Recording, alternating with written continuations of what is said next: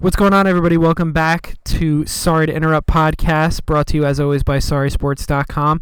This is a Wednesday mix, I guess we'll call it, because Sean and I didn't do our Monday rundown this week. There's a lot going on in sports. We let off with the NBA China issue. We talked in depth about that. Um, didn't really go opinions, kind of went facts, but it was something that had to be talked about. After that, we went over the MLB playoffs. The Yankees are the only team right now that has wrapped up their series, but we talked about each series. Following that, we did some college football, and I just showed off my knowledge of college football. It is vast. After that, we ran into our NFL rundown. We went down every single team and their games from the last week. Then we recapped our picks from last week, and we did our picks from this week with a bonus pick involved. So follow us on Twitter at Sorry Sports, on Instagram, Sorry underscore Sports. Check out the greatest website in the world, SorrySports.com. Mike Phillips, I will be running your article soon. And shoot us an email if you have anything to say, SorrySports at yahoo.com. Enjoy the pod.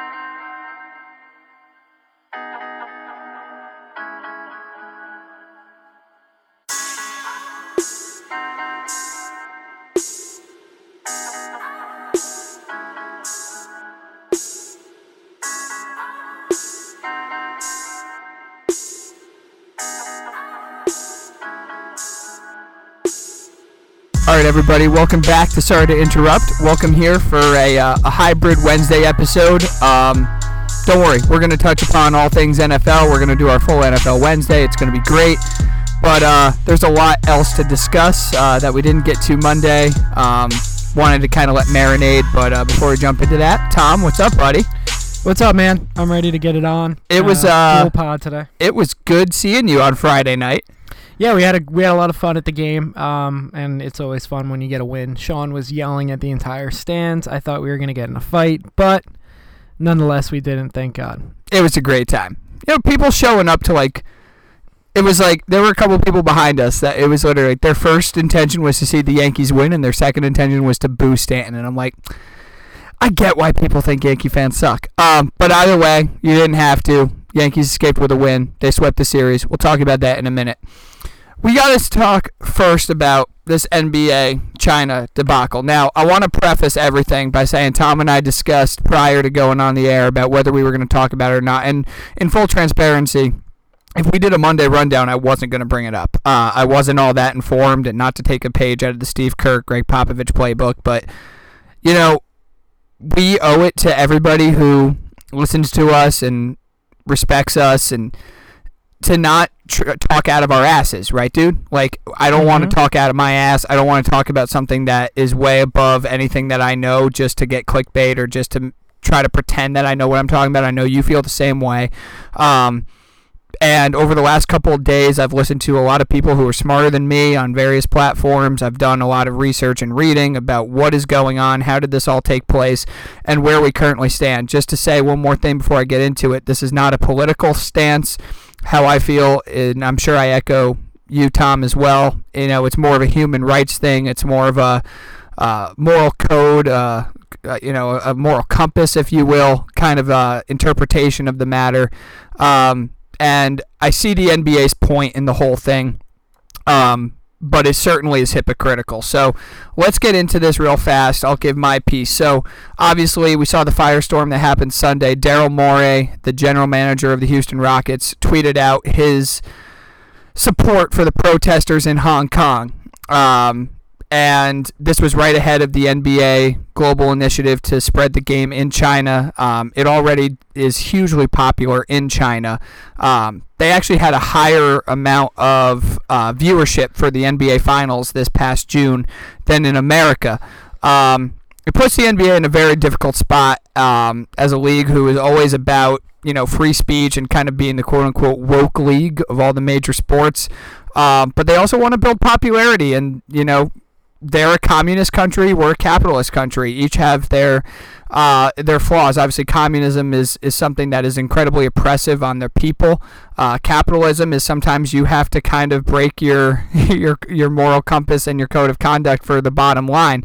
Um, just a quick background on the China politics. The protest broke out. It's an anti-extradition uh, law amendment bill movement uh, that's been going on. Um, a series of demonstrations in Hong Kong, which began with the aim to oppose the uh, introduction of the Fugitive Offenders Amendment Bill proposed by the Hong Kong government. So, basically, in Hong Kong, um, it's different than mainland China. Uh, this all started with a uh, a, a guy that murdered his girlfriend over in Taiwan, and he came back to Hong Kong, and there was nothing that they could do about him because there he had kind of he had come over, and that was his safe haven. So. Uh, if this bill was enacted, the bill would allow local authorities to detain and extradite criminal fugitives who are wanted in territories with which Hong Kong does not currently have extradition agreements, including Taiwan or mainland China. Um, the people are concerned that the bill would subject Hong Kong residents and visitors to the mainland Chinese jurisdiction, which of course is communism. Uh, Hong Kong kind of is trying to break away from that um, and undermining the autonomy of the uh, region and its civil beliefs, which obviously communism as a government does. If we're going to do ma- more backstory, let's keep in mind that the reason being that Hong Kong is not part of the Communist Party of China is because it was uh, I guess you would say owned by Great Britain until 1997. 1997. Um, and then they had a deal that they would keep them as a democracy until what 2022. It was something cl- coming begin, up. Yeah, they would begin to integrate them into the Communist Party. Um, and obviously, I'm 25 years old, so basically, if I grew up my entire life knowing that living a certain way, it'd be pretty difficult to go back to the other way. Or exactly. A way that you don't know. And especially communism. And we're starting to see, you know, the ripple effects of such a crazy thing. So this tweet sent off a firestorm amongst NBA people because immediately. Not just amongst NBA people, amongst the world. no, general. of course. I, am trying to keep this more NBA central and keep this sports. I mean, if you want to talk, I mean, this is something that is now being discussed on all the major news affiliates. This has transcended sports, but just from the prism of sports, obviously, we don't have to be political aficionados to know that freedom of speech is very important. And, you know, despite certain transgressions that have happened, uh, you know, the president, you know, telling people who to listen to and who not to listen to, you know, he's not putting people in jail for choosing what media outlets to listen to. This is a Yeah. country that's fundamentally Yeah. true, fundamentally based on freedom of speech as being one of the primary motives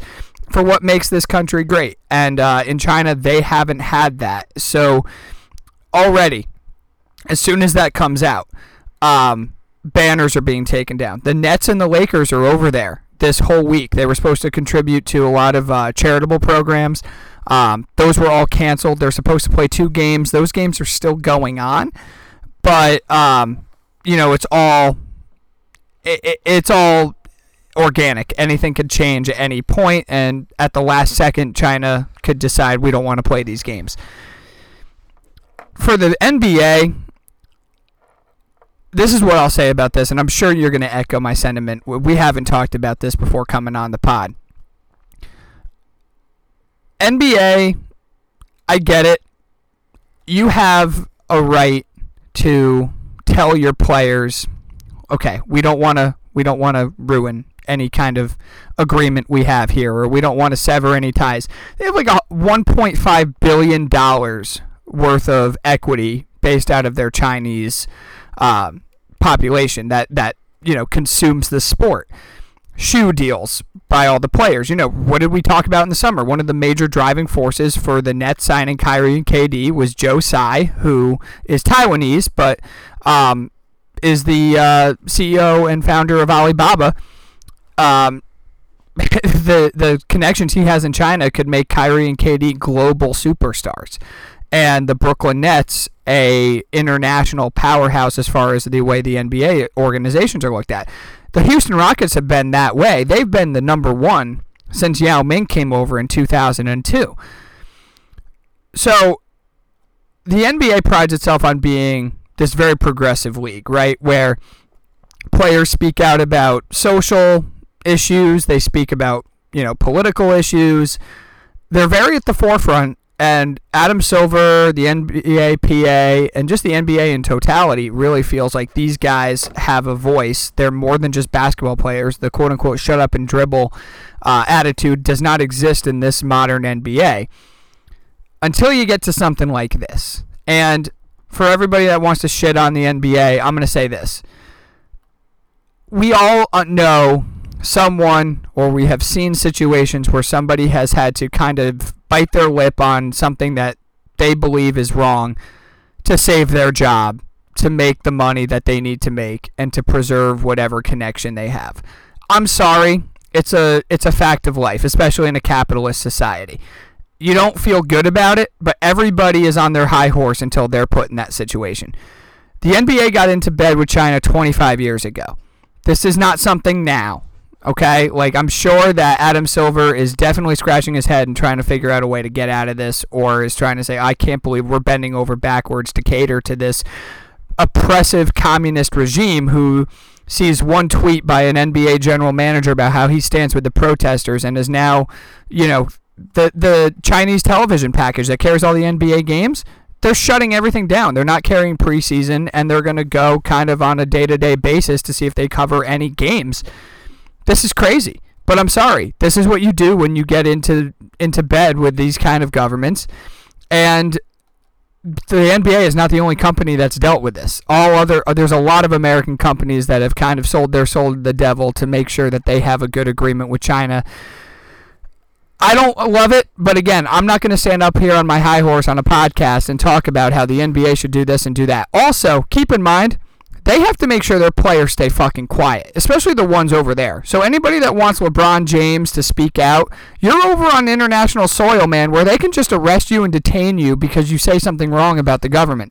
Keep your mouth shut. I would try to get the hell out of there. These preseason games don't matter. They're already canceling all of these public um, all these public activities and public programs you get the hightail it the hell out of there, and then they can say whatever they want. But it puts the NBA in a very precarious situation, especially now since one of their governing bodies uh, and an owner of one of their 30 teams, Joe Tsai, is is a pretty prominent member of the uh, of the Chinese um, activism.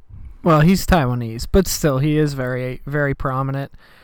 I mean, I don't really know what to do about the NBA because at the end of the day, money makes the world go round and this is a business. It's not a not for profit. They need to make money, and they also need to keep their players safe.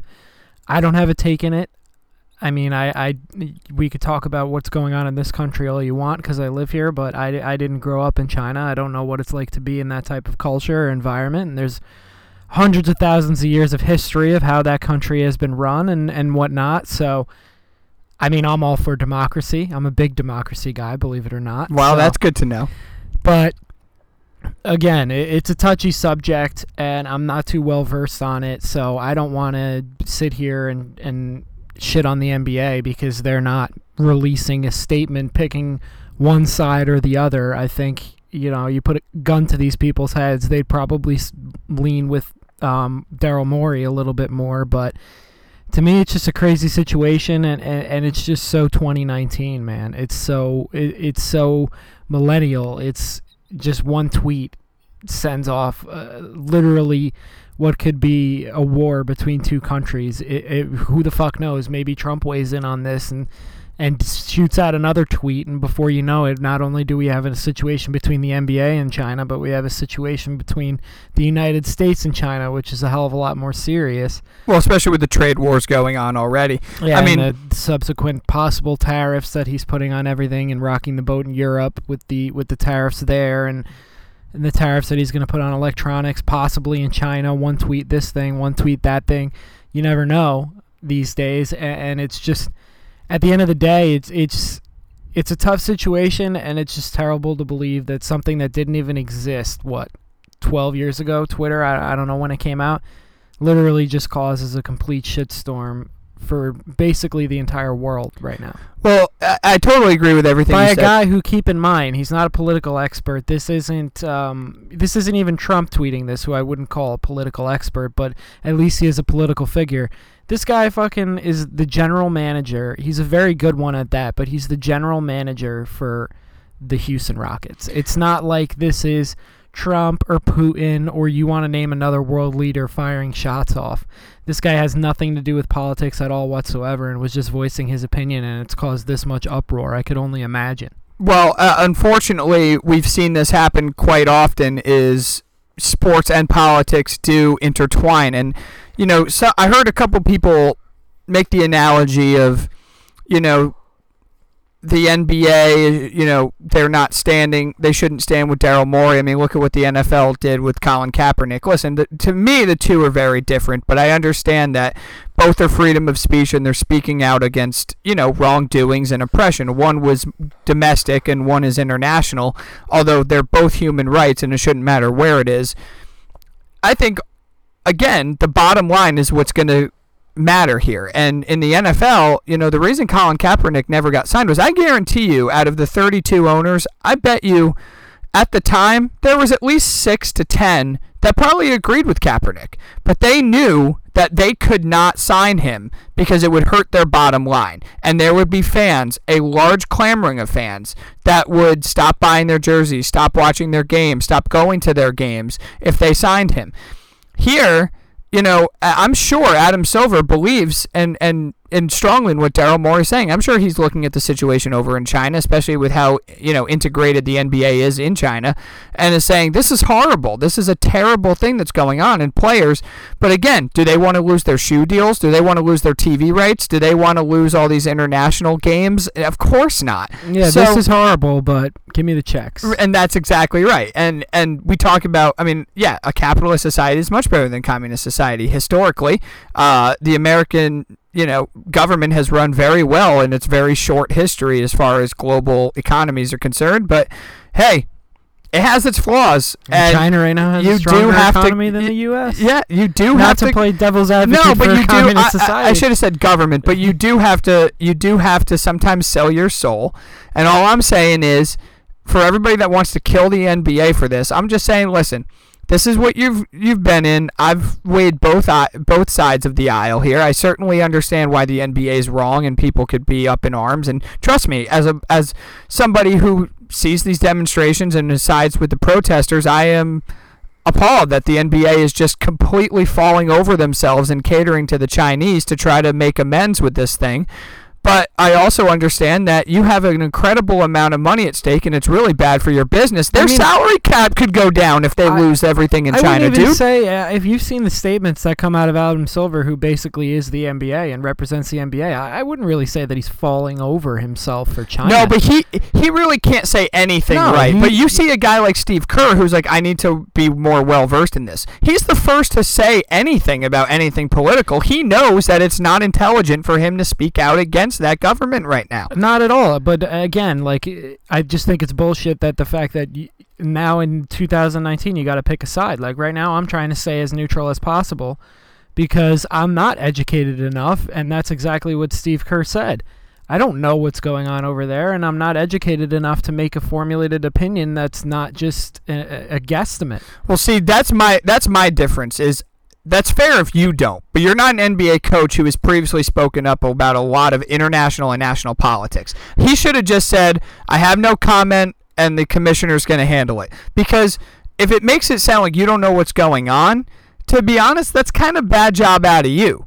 He knows what's going on. I don't fault he Steve, doesn't know which one. And again, I, don't I agree Steve with you. There's gray area. because because of the fact that yeah, he's made educated opinions and and spoken very well and made himself look very I mean, he is smart.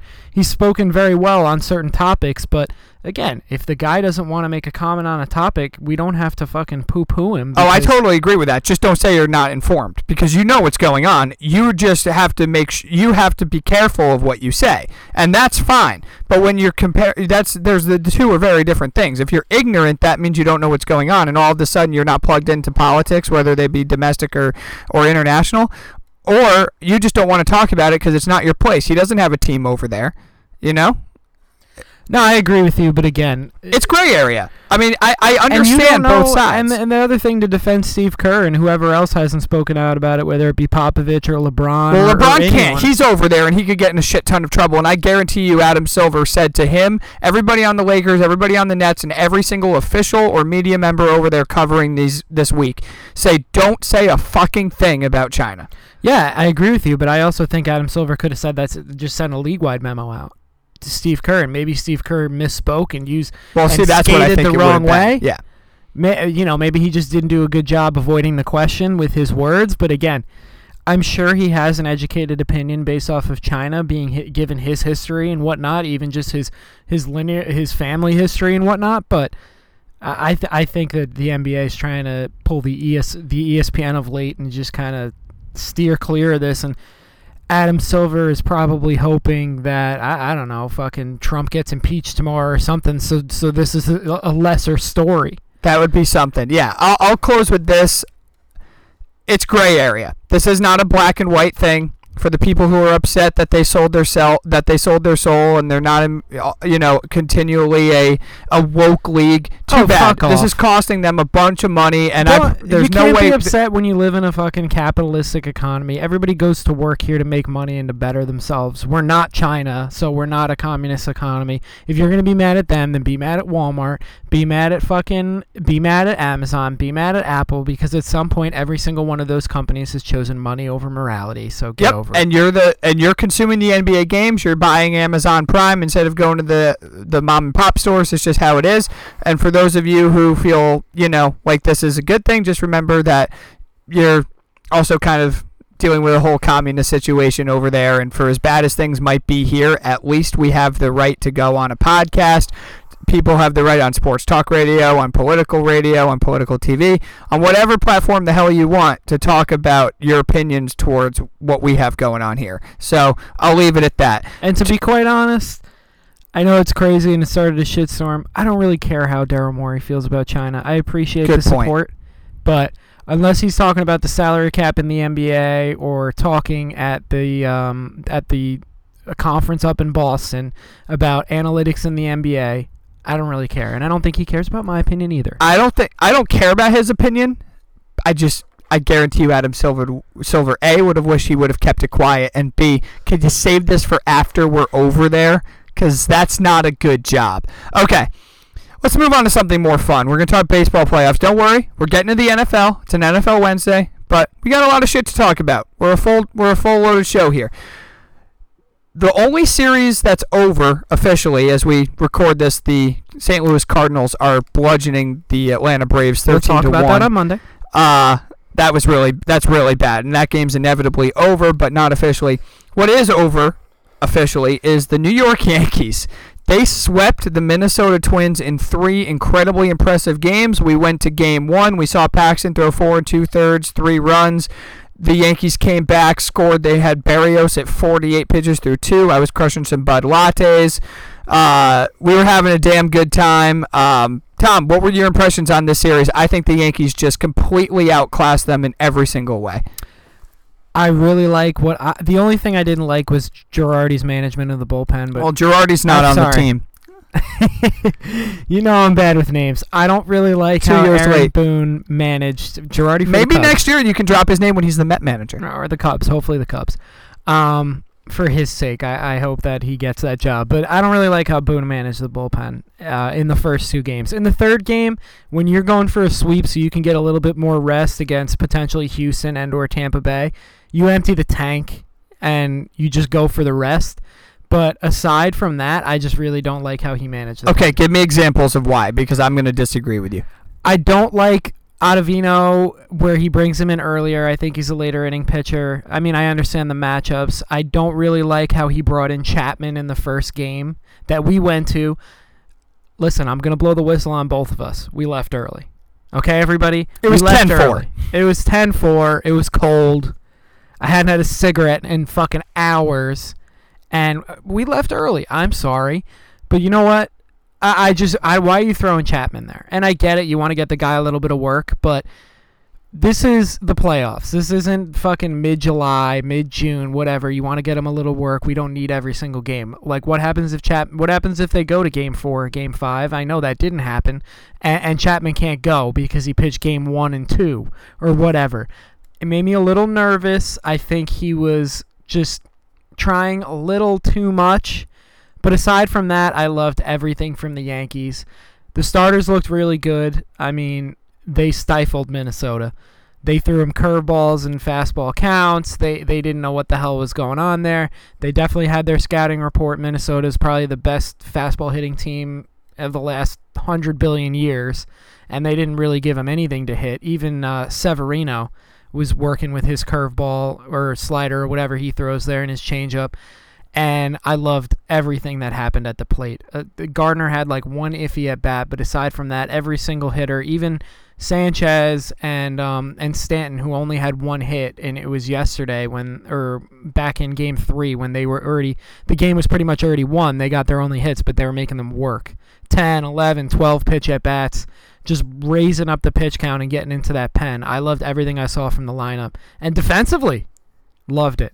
Loved everything I saw they were savages in the box, which they've been all year. Uh, they controlled the strike zone from the first pitch of that series to the last. And uh, the which is the formula to beat Houston. Yeah, no, for sure. The only problem is those guys throw 100 not straight, and they throw straight. Yeah, I mean, you're not facing an Uber driver, you know, from earlier in the year uh, in Game Two of that series, but Shout out we don't even him, know though. we're facing them yet. Shout out to him. Good for him. Oh yeah, no, that was a cool story. And any first of all, anybody that's pissed that the Yankee fans were chanting Uber, of all the things Yankee fans can chant, that ain't that bad. I thought it was clever. It's fine. Okay. I'm going to totally disagree with you about the bullpen. And here's why. You said it yourself, matchups. Do you know how many innings Aroldis Chapman pitched in September? It doesn't. I, I don't care about that he pitched six games. He threw seven innings. You preserved him for October. Now they threw Happ out there. When we left, Happ was coming into the game, and he got guys on base. And you bring in Chapman. You're not risking anything. The guy is fully rested, and you did it for this reason. You clinched the East early. You didn't dick around with him and pitch him in meaningless innings and meaningless games. Did they want home field? They did, but they didn't throw him in games where he was going to have to work hard to get it. He hardly threw in September. He was locked and loaded to go. It's the bullpen. It's the world. It's the playoffs. Bring him in for the Ottavino. In the time, I was also kind of confused as to why they only let him pitch one batter. But let's not just be the super overreactional fans. We watched the rest of that scenario play out. Nelson Cruz is a right-handed hitter with a tremendous amount of power. He had went deep off Paxton, went oppo in the third inning of that game. Ottavino neutralizes right-handed pitchers with that slider, the sweeping frisbee slider. Now, if he had gotten him out, it was a brilliant move. The problem is he walked him on five pitches, and he walked him on four because they I'm did not- it again I'm not saying three. that's Boone's fault. I mean, you put the guy out there, you expect him. you want him going job. deeper into the game. I get That's it, my point. but and if yeah, if you bring in Kahnle to face Polanco, the changeup that Kahnle throws neutralizes lefties. Doesn't really neutralize righties all that much. If Cruz had gone deep there, you know, at the time was a five-three game with a runner on. My man, the game's totally different, and we've been saying this from the last year of Girardi to the first two years here of Boone we might not agree with it because in we're not old, but as long as we've known these guys have one inning, two innings, and it and it can change based off series and matchups and teams and lineups and where you are in the game. But at that point, he knew he still had a fully rested Chapman, Britton, and Green, and Green was each one was capable of giving him five outs. So he was going to piece it together. At this point, it's the fifth inning. I have to get this guy out now. I'm not going to wait around. And if Cruz hits a home, or if Polanco hits a slider that doesn't break in off Ottavino, and the ball goes into the second deck and right, and we have a tied game, all of a sudden I'm going to have to explain why I didn't bring in my right-hander with the changeup that neutralizes lefties into the game when he had already been warming up in the first place.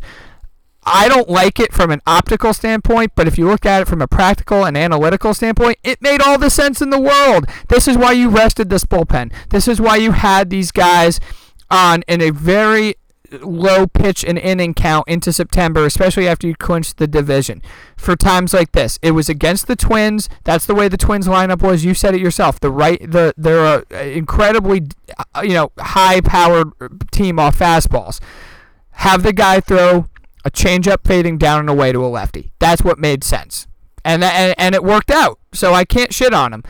As far as the starters, we knew this going in too they're not going to have a chance to go six, seven innings, even in blowouts. Tanaka only went five in that game. It was seven to one. I'm not point. mad about him stretch it, not stretching out the starters at all. No, um, and that's the thing. We're going to see probably all of these relievers in basically every game because, especially in the division series, you only play two games in a row. Then you have an off day. Then you play at most another two games in a row, then an off day. So these guys were fully loaded and rested for this occasion. So I wasn't upset that Chapman came in in a 10 4 game. I don't want you dicking around. Last year, Boone managed to look like he was a deer in headlights, waiting for Severino to just throw his last possible pitch, even though he was running on fumes. Same with Sabathia in that Red Sox series. This series, he was like, nope, you gave me everything you need. On to the next guy. Okay, the next guy doesn't have it on to the next guy. That's the way this team is built, bro. It just is what it is. Listen, I'm being a little nitpicky. They they pretty much dominated this entire series, aside from the beginning of Game One when Paxton had a little bit of a hiccup. But I I can't be really mad about anything. This series, and you know, it's it's got me caught in the middle because they own the Minnesota Twins. We could go over the numbers. I think they're like 13 and 0 in the playoffs against the Twins since 2002 or something along those lines. But again, you got to play the team in front of you, and they just straight up dominated this series, especially at the dish and defensively. Uh, yeah, those two I think were the most impressive things because we've seen the defense all year. I think LeMahieu at first. I mean, what he did in Game Three was special. Torres ranging, obviously the catch Didi made in the ninth inning of Game Three. Urshela's a wizard at third. Maybin coming in. I mean, talk about being able to use a blueprint. Stanton got his three or four bats, played six innings in each game. You take him out for Maybin. You didn't even mention their best defensive player. I think Judge had two diving catches. Oh, I was gonna. Don't worry, I was gonna get to him. A couple. Balls. I saved the best I've for never. I mean, this guy plays the ball off the wall perfectly and turns doubles into singles. I mean, dude, routinely. We, when we were at game one, he made two diving catches that were just game savers. Mm-hmm. I don't know how that game is if he doesn't make those plays, and it's routine for him. He is bordering on the best right fielder in baseball if he's not already. Um, a couple interesting stories before we move on to the rest of the series. Aaron Hicks said he's ready to fucking go. It'll be interesting to see what they do with him. And CC threw a bullpen today, and he said he's really good. How do you configure this roster? Do you change anything? For me, CC, the more pitching, the better. If you can squeeze him onto the roster, that's a guy that again, I think that take him out for or put him in for Lyons. Yeah, absolutely. I, I want that experience in there. Again, we talked about CC. This this team is built perfectly for CC to get a start because his numbers and he's not facing. Oh, you're saying start? I was thinking of him in the pen.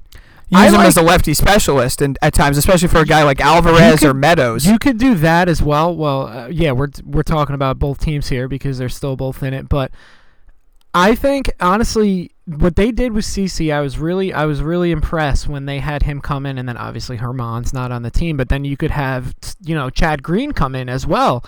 I, I would, I think CC's numbers through the first round of the lineup are, are great, and especially when you don't have to face him twice in a series, you're probably only going to see him once. I, I would be really interested to see him start a game because I, I think he could go out there and give you three to four scoreless innings. I mean, preferably four, but I would take three. And then to look at it from, I think CC's going to make this roster regardless, and I think he's an asset. Hicks, on the other hand, the way Gardner's playing right now, I don't know. I, I really don't. Because you went out and you got Encarnacion. He's your DH. You're not going to go out and make that move to put him on the bench and put Stanton at DH, put Hicks in center, and move Guardy over to left. Guardy's hot right now, and Guardy's also working, like, I don't know what his average pitch per at bat was, but it's got to be up around eight or nine, right? And he's hot right now, and he's also, in my opinion, the heart of this team. And I don't know, we're in the analytical world of baseball, and I've shit on him before. I don't know how much that matters, but I think it does a little bit in the playoffs. And I just don't see taking Edwin Encarnacion out of this lineup and putting Stanton at the DH spot and, and taking Guardy out of this lineup. I, I, I just I don't want to do that at this point. So I'm going to go a totally different direction because I don't think that the scenario you're playing out is even something they're thinking about. I think it's going to come down to him or Maybin.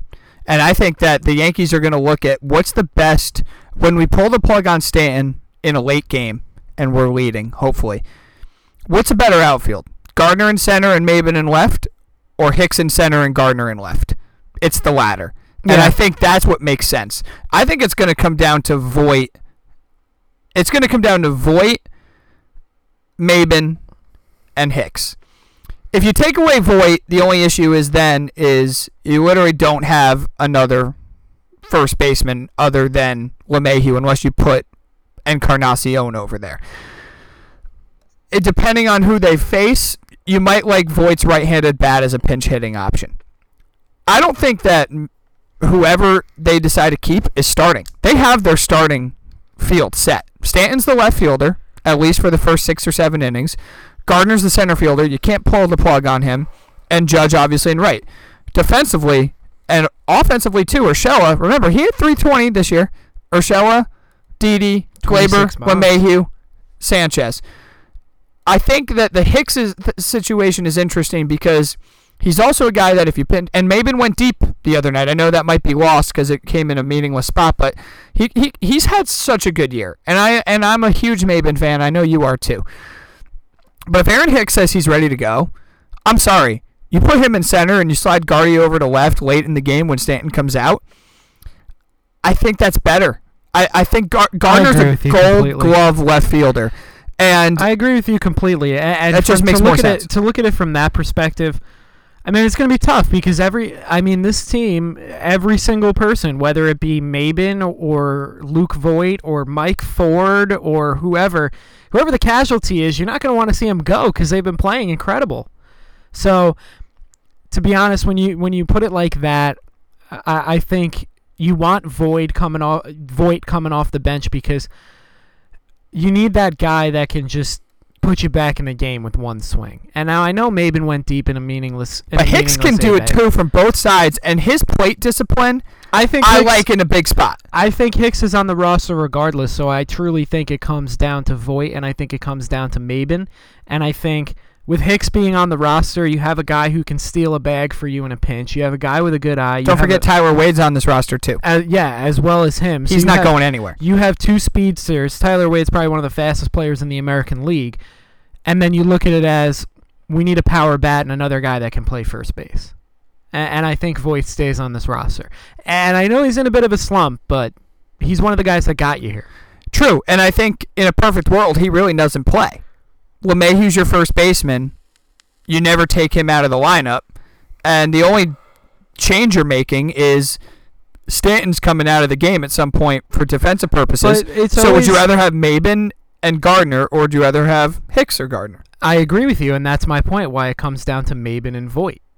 So that's why I think Hicks is on this roster. The more we talk about it, and the more we break it down, and it comes to Maybin and Voit, and I think that safety net of having Voit, a guy who can one play first base, and you don't have a backup first baseman on your roster, aside from Edwin Encarnacion, who's a major defensive liability at this point in his career, and also a guy who you're confident that when he comes off the bench the pitcher's going to be thinking about it because one swing and he takes you deep. Maybin is a little bit different. Now I know he can run into a few, but Luke Voit is a legitimate power hitter, so I think they're going to go with Voit. I'm in agreement with you. And I hate I, I, hate to see Maybin go because he's been a lot of fun this year. He has, and you know what? I I, I think what fans are going to be upset about is how can you take a guy who has been in and out of the lineup all year? Remember, he started the year on the IL, didn't come back till May, and then hasn't played since early August. Well, you know what? As great of a feel good story as Maybin is, and I'm a big Maybin guy, and I think he's a great outfielder, uh, you know, a very good outfielder, a really great, uh, you know, bench option. That's how good this team is, dude. Aaron Hicks is an, an all star center fielder when he's healthy. And you know what? He doesn't have to be at his best because he's probably not gonna he's not gonna start. I really would be shocked if he started. So He's going to come off the bench. He's going to hit from both sides. He's going to work a good count. You talk about plate discipline and seeing pitches.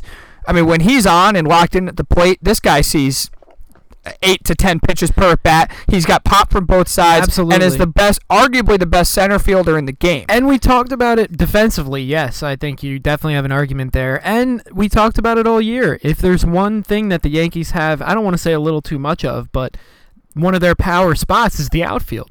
They're overcrowded. And they need, you're going to need a backup first baseman that can actually pick it, unlike Encarnacion at this point in his career. So I think they're going to go with Voit. I would go with Voit. I agree with you. I think it's going to be Voit, uh, Maybin and Lyons off the roster, Sabathia and Hicks on it. Okay, the Cardinals are about to wrap up their series. Before we get to the NL, though, can you believe we're going to see a Game Five in Houston tomorrow? I can't believe it, but I'm extremely happy. Anytime you can make Gerrit Cole pitch in a game so that he doesn't face the Yankees in game one, that's awesome. It's awesome. I give this Rays team so credit, so much credit. This is the ultimate, though. Like, careful what you wish for, because all year it seemed like the Yankees and Astros are on an inevitable crash course for the ALCS, and obviously the Yankees have had their demons against the Astros, especially down in Houston, and because the Astros have home field. Let's not count Tampa Bay out, though. but see, that's how I feel. I, I know listen, the Yankees They took had the- the best record in baseball at home. Now I know Game Five is in Houston, but again, when you go down to a one-game winner take all, you never know what can happen. And that's the thing. Like I know the Yankees took the season series from Tampa relatively easily, especially in the Bronx. They f- I, they waxed them, but Glasnow only made one performance per, appearance against the Yankees this year. Snell in Tropicana is much different than Snell in the Bronx, and Morton is a Yankee killer. And this is a team that's just scrappy. They remind me of, of a friend of mine, Steve, who we still got to get on the pod. I, I got to get him on here. He um he's like, this team just reminds you a lot of the 07 Rockies. And I was like, that's a great comp. They don't do anything great, but they do everything really, really well. And they are a different team in that stupid, disgusting dome. Um, game five, I mean, we saw the Yankees just two years ago come back from down 0-2 against Cleveland and win game five against Kluber in Cleveland with Sabathia pitching four innings. I mean, dude, Saturday night, right? Cole has one of the best postseason games of all time. Seven and two thirds shutout, 15 strikeouts, no walks. The Astros won that game 3 1. They gave up a home run. They had to get four outs from their bullpen. They give up a home run, and the bases were loaded with two outs when they got the final out. A single there ties it and erases everything. Their bullpen's not great. If they can get Cole to throw, just keep it within one or two runs through six or seven and get to that bullpen, Tampa's bullpen's a lot deeper than theirs. And Glasnow for the first four innings was trading blow for blow with Verlander in game one. I'm not gonna I'm not gonna say that Houston's gonna dominate this game. I'll still put my money on Houston, but I'm not betting my life savings on Houston in this game. Not at all, man. And again, you get you sometimes you, you wish for something, whatever the saying is. It fucking it deceives me right now, but Careful oh, what you wish careful for. what you wish for. There it is, bud. Um, I mean, a, as a Yankees fan, and now we can talk about the ALCS because we're in it. I don't know who I want to face because you look at Houston, they got the dominant starting pitching and, and they have a pretty deep lineup. But then you look at the you look at the, the Tampa Bay Rays and it's like shit, even if we make the first pitcher work, every single person coming out of that bullpen's throwing 97 with a hook. So I, it, it's scary either way, and I'm nervous for this series either way. I put it this way because I was talk- a a friend was texting me last night like how, how do you want who do you want to win? And I'm like you're in the ALCS. The opponent's not going to be easy. If the Yankees are as great as we think they are, they'll find a way to beat whomever they play. It's as simple as that. Because at this point in the season, we can go. That's a bullshit way to answer it. That was very political. Who would you rather play? I'm gonna make you answer it right now. Don't skate. I mean, I will say I would rather play. I mean, again, for me as a fan, I would rather no, play I- Tampa. No, I don't want to as a I don't play for the New York Yankees, so I'm not going to say it. No, I know, I know. As, as a fan, Yankee fan, I have a, I feel like they have a better chance against Tampa. Thank you. I But would rather play I- Tampa I- as but well. again, it's not like you know you're going to get to play the Kansas City Royals here. You're playing another really good team. It's the league championship series. You're not going to play. No, you're right. No one. So, you know, I guarantee you. I mean, what did I say last year? Oh, dude, you know, it actually kind of worked out. We play Boston because when Boston killed us this year, we were pretty much always hurt. Judge was out for an extended period of time that we played them. You know, our pitching wasn't set up, and we actually match up pretty well with them. I was happy. I didn't want any part of fucking Cleveland or Houston last year. You got Boston, we got waxed in four.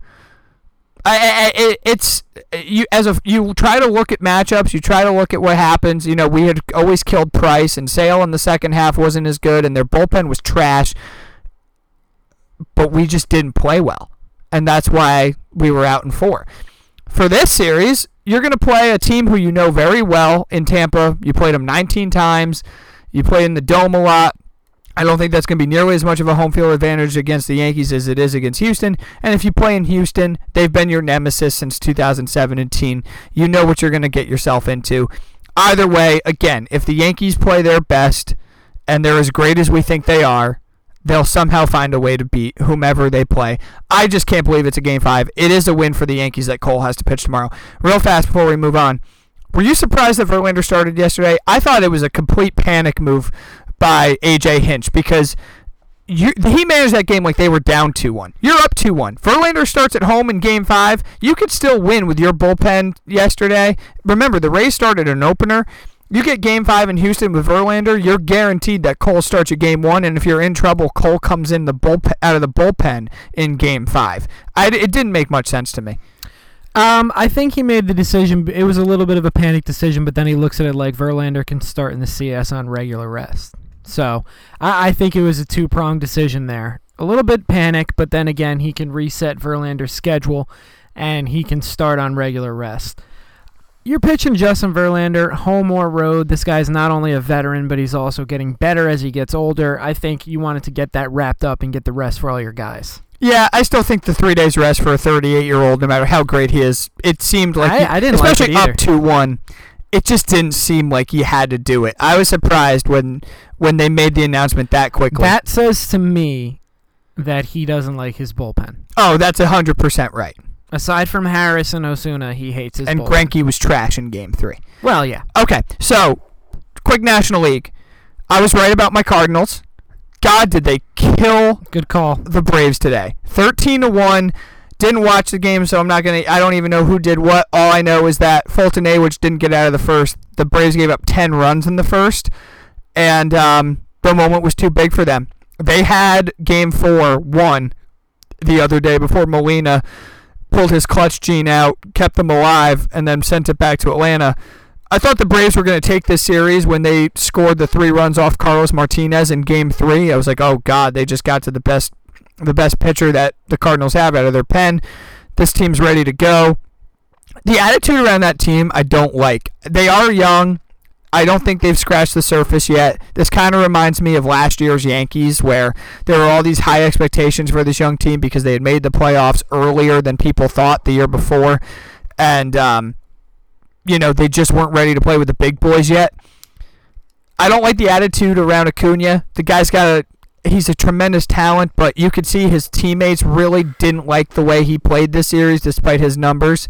That's an issue. They didn't have the pitching. They're they're young starters who they thought I mean Soroka was dominant in his game, but they thought that they had the, the arms to go out there and get it done and I, I said I, I just feel like the vibe around the Cardinals is no matter who is on that roster, you know who is on that roster? Yadier Molina, who's won a World Series, been to three. Actually he's won two World Series, been to three the guy just knows how to how to get the most out of that team. Jack Flaherty's a stud, and um, I trust organizations who have a pedigree of winning. Absolutely, I agree with you completely. I was wrong on the Braves. Maybe I was a little early on the Braves. Acuna, clean it up, buddy. Sean doesn't like the way you're playing. I didn't say it. I'll do a pod with you personally. Sean doesn't have to be here. All right, so the next series we have Scherzer was an ace, and he didn't have his best stuff. Um, but I believe the Nationals were up like eight to one or something at the time, um, and I, I was watching that game, and he had a bases loaded jam that he pitched his way out of, and that's an ace right there for you. You don't have your best stuff working for you, but you fight through it, you figure it out, and you get through the you get through that inning. Um, and they force a game five against the Dodgers. Uh, who's pitching this game? Oh, dude, it's Strasburg and Buehler. Ooh, that's a hell of a game right there. I mean, again, you know this this Nationals bullpen, they really only trust Doolittle and their closer. His name deceives me right now. It's probably- basically only Doolittle. well, it's Doolittle, and they have the other. Oh, uh, you're talking Hudson. Yeah, yeah. yeah. Uh, they pretty much only trust those two guys. But when you break into the playoffs, I don't know if Scherzer will be able to go. No, he, But, he uh, said he ba- he can't do it. But I absolutely believe Corbin will be ready to go. Mm-hmm. So, to be honest with you, the way the Dodgers have been playing the last two games, I kind of like the Nationals. I wouldn't say two games. I would say one because remember, Anibal Sanchez pitched a pretty good four, five innings on Sunday night, He and then they decided it was time to bring in Corbin because of that bullpen that you mentioned how bad it is. And Corbin gave up six runs in an inning. I don't Actually, think that two thirds of an inning. That guy's too good of a pitcher. I agree with you. But when the when the Dodgers capitalized on on that opportunity, it seemed like they just took the series right away from Washington. And based off how Scherzer was going, again, he gave up a home run in the first inning of game 4, and you're thinking here we go again. And they were able to wait them out and Zimmerman came up with a huge pinch hit home run. Robles or not Robles, Soto has been incredible in this series. And now you're throwing Strasburg, who has been the best pitcher for the Nationals down the stretch, and going up against Walker Buehler, who in his very young career has solidified himself as the Dodger ace. I know you still have Kershaw there. I know Ryu is probably going to win the Cy Young this year, but Buehler is kind of the ace of that staff, and I feel like this game's gonna got 2-1, 3-1, 3-2 written all over it. I'm fascinated to see what happens. Gun to my head, I'm going to take the Dodgers at home but I have no idea where to go. Where do, where do you, you said you kind of like the Nationals? I like the gonna take 'em? Nationals. I think they have a little bit more experience in that lineup. Um, I mean, the Dodgers have all these young guys playing. I don't know if Bellinger's ready to go or anything like that. So I like the Nationals. I think Rendon's going to get a big hit. I think of I think Zimmerman, who, are, who already had a big hit, and I like a big hit from Soto. And the other thing I like, and I'm not a Bryce Harper hater by any means, but I want to see them go to the NLCS the year after Bryce Harper leaves. A big middle finger. We said this when the season ended and did our playoff preview. I just hope all those Yankee fans, some of those in which we were sitting around during the game, You can- need to get over it, bro. can Some take a people are sit- just stupid. can but th- see that's the thing. S- sit down and understand that Bryce Harper didn't even get his team to the playoffs this year. And the team in which he played for is one win away. I tell you, if they win this game, I, I mean, I, I can't tell you how the worst person who's going to feel the, the person who's going to feel the worst is going to be Harper. There's no way because they never won a meaningful game with him, and this is going to be. It's not obviously they didn't do it because of him or because he's not there. That's a stupid thing to say, but you certainly can't tell me he's that much of a great player. If if the team A does better with you and the team you go to, who had talent and, and high expectations, didn't even make the playoffs. All right, plenty of baseball. I can't wait to see how these figure out. Um, ALCS starts on Saturday. It'll either be in Houston or in the Bronx. I'm excited. Okay, quick college football. There weren't a lot of big games this week, but Florida moved up to number seven by behind Trask, their th- backup quarterback, filling in for Feleipe Franks for the rest of the year. Take down Auburn 24-13 in the swamp. I don't know if you watched any of this game. I watched it before the Yankee game came on at five. I did watch. Believe it or not. Florida's defense is Swarming. absolutely absurd, and I thought Bo Nix was going to have a little bit better game. The He freshman looked, like lost. a freshman. That's all you have to say about that. He's a freshman. Um, I just the thing is for me, I think Auburn's a little overrated this year, and I feel like they've been a little overrated for the past couple years. I just don't think that they're as good of a team as everybody says, and that SEC East, I just think aside from LSU is really weak. Like I don't even think Florida's that good. Well, LSU's in the West with with Auburn and Bama. You're talking about the, East is is Georgia. You- No, I I'm sorry. Yeah, I got right? the two Yeah. teams confused. I think Georgia's obviously obviously the class of that side, and I, I really don't even think Florida's that good. I think Florida's Oh, going to get exposed. See, I disagree. I think Florida's problems might only be because their backup quarterback has a backup quarterback moment, just like Nix had a freshman quarterback moment. I think they are this good. Their defense is elite. This is a top five, four defense in the entire country. They'll win games literally just based off that. When they play Georgia, I, that's going to be their only real test. You know, uh, unless they want, you know, until they want to eventually get to the SEC championship game. Georgia's going to be their hurdle. For Auburn, I didn't lose a lot of faith in them. They went into a hostile environment in the swamp and played a team that just had an incredible defensive scheme against the young quarterback. Their running game was non-existent, and when Nix had to make plays, he couldn't. You know, he's played, he's passed basically every test before this. I really can't shit on him. He's going to have a plenty more opportunities to show himself in the coming weeks because he's going to have LSU, he's going to have Georgia, and he's going to have Alabama. You know, Thanksgiving weekend. So I, I'm I'm very much looking forward to seeing how he rebounds. Either way, tremendous win for Florida. There's a couple really good games. First of all. I'm to stop you right there. yeah, I want to talk about my pokes. Okay. okay. I watched this game. I was laying in bed after the Yankee game, after a big Yankee win. What the fuck is going on, Mike Gundy? You go down to Texas Tech, and Oh, they got waxed. you know this is supposed to be the high flying Big 12. You're supposed to be slinging the ball around, right? You have the best running back in college football. No disrespect to the guy at Wisconsin, but I forgot his name. But he's leading. He's lead Chuba. That's it. He's leading the country in rushing by about 250 yards. You know Texas Tech is going to load the box up on you. I know you recruited a halfway decent quarterback to sling the ball around there, and you're stacking the box on these guys and getting two yard runs. Where is the schemes? Where the fuck are the schemes? This Texas Tech team is not that good, okay? I like their quarterback. He had a halfway decent game, but you're supposed to be probably what the second best team. You're ranked. I think they were ranked 24th in the country. They were four and one before this. You're supposed to be probably the third best team behind Texas in the Big 12. They had played okay. Well, yeah, you're talking about Texas and Oklahoma. Of course, Yeah, yeah. they're the third best Yeah. team in the Big 12 in my opinion, and I think everybody else's before this game.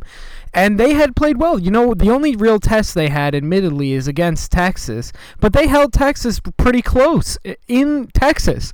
So I, I just don't understand this Gundy. Figure it the fuck out. That was some of the best college football analysis I have heard from you ever. Thank you. I That watched was the well game. done. If I watch a game, I know what I'm talking about. It's Well, you just just- football. Yeah, no, I get that, but I think you know you're talking about other teams in the conference. You're you're you're you're referencing you know the top running back in the country and Taylor, other than the Chuba kid. I, I'm very impressed. Thank you. Okay, and Frenchie would be very impressed. Chuba, I like him as like a fourth or fifth rounder, by the way. All right. The guy can run between the tackles. He's got a little bit of elusiveness as well. I think I think he'd be a pretty Oh, good come running back. April, we're gonna we're, we're gonna get our draft guy on. We'll see where he ends up. Your draft guy's me now. I'm a college football You're guy now. college football through. savant. Um, we're not going to preview these games, but I'm just going to talk about the games that are coming up this week for Tom. Now that he's back knee deep into college football, he's got his pokes, but you got a lot of other good games to watch this week, buddy. You got t- number 20 Virginia at Miami. That's Friday night. Upset alert. Oklahoma number six at number 11 Texas in the Red River rivalry. This is the best that this that this game has been in a while. Ehlinger for Texas, Jalen Hurts on Heisman watch for Oklahoma. Should be really fucking fun. Alabama number one goes into number 24 Texas A&M.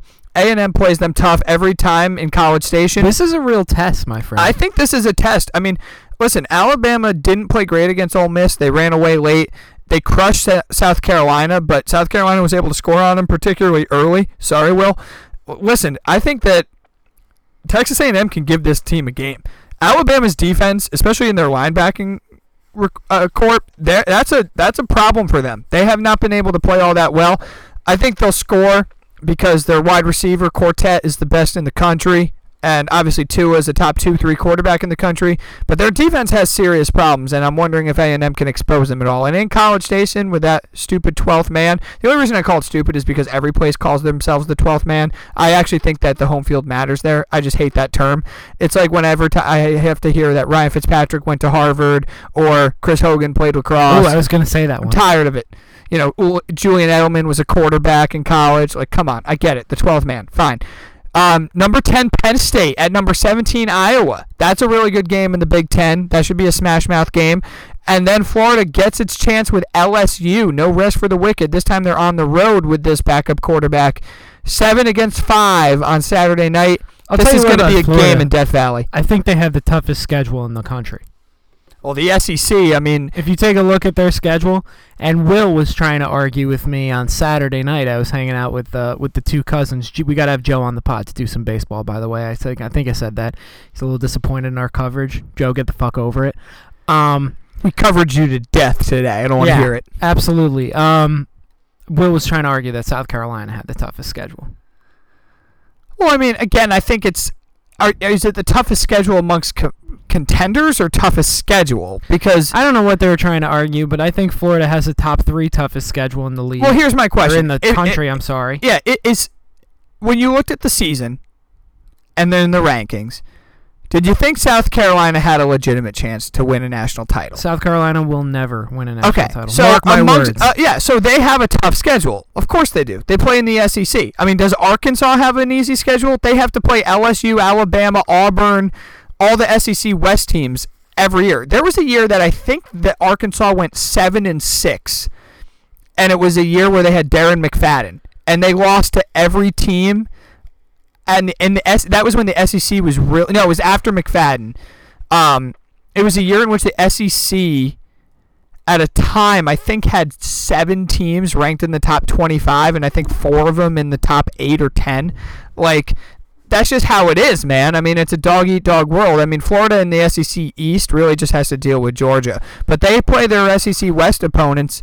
I mean they just had Auburn at the Swamp and uh, and now they get LSU in Death Valley, and this is the big test for Burrow because they're gonna be they're gonna be favored, and I got to see if Burrow's the real deal because he's the first quarterback it's looked like LSU has had in a long time. I think LSU wins this game by 10 points or more. Go Swaggy B. Go Swaggy B. nickname. We're gonna find out. Either way, this and is their a, defense is a top five defense in the country. oh dude, they're well. so good. They're so good. Go and, Coach at, O. and at night in in that stadium. Uh, it's going to be hard to win, but I have given Florida a lot of credit. I mean, re- being on a backup quarterback and putting up the, the kind of performance they did against Auburn, I You give can a give them of all the credit you want. Doesn't give them a win.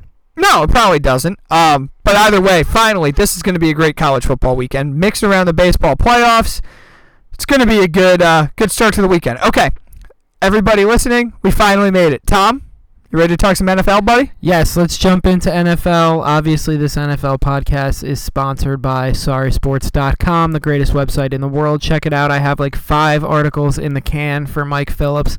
Sorry, buddy, I got to upload those. Sean, I, I don't know, maybe he got a case of arthritis or something. Uh, his fingers just haven't been working lately. Oh, they've been working, but on schoolwork, Oh, well. Um, uh, listen, um, and uh, another thing I have to say in advance, I, I just want to apologize for my secretary. Oh, that was bad. There was an email sent out internally. We have dealt with it internally, but it is a public website. Anybody can see it. I just want to apologize. The Chargers were favored by six and a half. For some reason, my secretary, I don't know where he got the number four because I actually looked at the lines from last week. There is, out of all the lines, I don't know how many games were played, and I'm not going to count them. There is not a single four on 14. there, bud. 14 were played last week. 14 games played last week, not a single line had the number four included at all. So I don't know where he got the four from. He's got to figure it the fuck out. I understand that the LA Chargers played at 405. Maybe that's what it was, That's bad. but it's it, it's it's inexcusable. And we just don't perform like that over here at Sorry Sports. We pride ourselves on obviously integral journalism, punctuality, and just being hard workers. And that's not hard work. That's lazy work for my Right. secretary, and it won't happen again. It- he has been disciplined internally. His bonus has been revoked. I will tell you that right now. That money's going back in my pocket. But you know, to give you this synopsis, the Chargers were actually favored last week at home by six and a half, and I picked them. That didn't work out for me, and he put that they were that they were underdogs by four. It can't happen again. Before we get into the, our slate and talk about our picks, I'm finally out of my survivor pool. You know why? Because I picked this fucking Charger team. The only other game on the slate that I could have gone with, because I had already used the Eagle. That goes to show how bad the NFL is this year with some of the bad teams. I'd already used the Eagles, the Patriots, and the Chiefs. I was like, are, and the Cowboys, because I just pick anybody who's playing the Dolphins. And I was just like, ah, fuck, Miami's not playing this week, so I can't use anybody against them.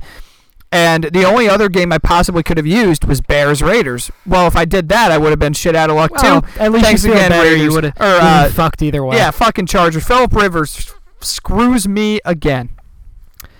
It's tough, and he screwed me as well. All right, so let's jump into some of the uh, let's jump into some of the festivities. This is the Week Five recap. We'll lead off with the Minnesota Vikings fucking you a different way this time, winning 28 to 10. Um, and I think everyone on the Giants died. So I did pick the Giants uh, to cover, but I knew that they wouldn't. I You led just with was, your heart. Yeah, exactly. And th- and actually going three and one this week, I picked with my heart. I did a pretty damn good job. Um, You picked two games with your heart. You went one and one. I picked every game with my heart. Nah, you didn't. Yeah, I'll I have to picked the pack. tape. we'll we'll get to it. Um, you called me out for it. That's how I remember. Um, okay. So no Saquon. Wayne Gallman gets hurt with a concussion. Sterling Shepard gets hurt with a concussion. Evan Engram gets hurt. The Giants didn't have a starting linebacker with Lorenzo Carter ruled out and Ogletree not playing. So Jabril Peppers was forced to play linebacker. I'm going to give you an idea as to how well that worked. It didn't. I got to actually say for He did a decent job. for well, Peppers had a great game. Um, I have to actually say the Giants acquitted themselves halfway well in this game, at least early on. They had chances to actually keep this game very close. So Jones missed a wide open throw to Shepard deep that could have changed the tenor of the game. Rookie quarterback overthrew the guy a little bit. Again, those things are going to happen. He made a beautiful throw to Slayton in the end zone to make it a 7 7 game. Slayton really showing off that burner speed for what he was drafted for. But, you know, there was a case. I mean, the, the Vikings were just slanting and crossing them to death. I mean, it was just middle of the field passes, exposing their linebackers. I expect the Pats to do a lot of that tomorrow, too. Squeaky wheel gets the grease. Thielen goes off. Oh, he went off. And, and Cousins had a really good game against a terrible defense, and I kind of had an idea that that was coming. Um, so I give the Vikings credit; they exposed the Giants' weakness, and they and they did it well. And Cousins is obviously good enough to beat bad defenses. We've seen that plenty of times. Um, but the Giants had an instance in the second quarter where they had stopped uh, Minnesota deep in their own territory, within their own 15 yard line. They sacked Cousins, got a lot of pressure on him. It was a fourth and I think like 21, and the Giants probably would have gotten the ball back at their own like or at like their own 45 or at midfield. Illegal hands to the face on Jenkins gives the Vikings a first down. They march on down the field, get down to the one. Peppers smacks the ball out of Dalvin Cook's hands the Giants get the ball, momentum, and then these are the kind of things that piss me off with Shurmur and have me continually, you know, scratching my head with him. Because every once in a while he puts together a nice little package of plays, but then he does shit like this. You're boxing to your own one yard line. You got to get the ball out. This is no longer Eli Manning playing quarterback. You have Daniel Jones, who's mobile and has shown his wheels already in this game. You don't roll him out. You run up the middle with fucking Perriman. What are you doing? The Vikings just tore apart that giant offensive line, which had been happening anyway.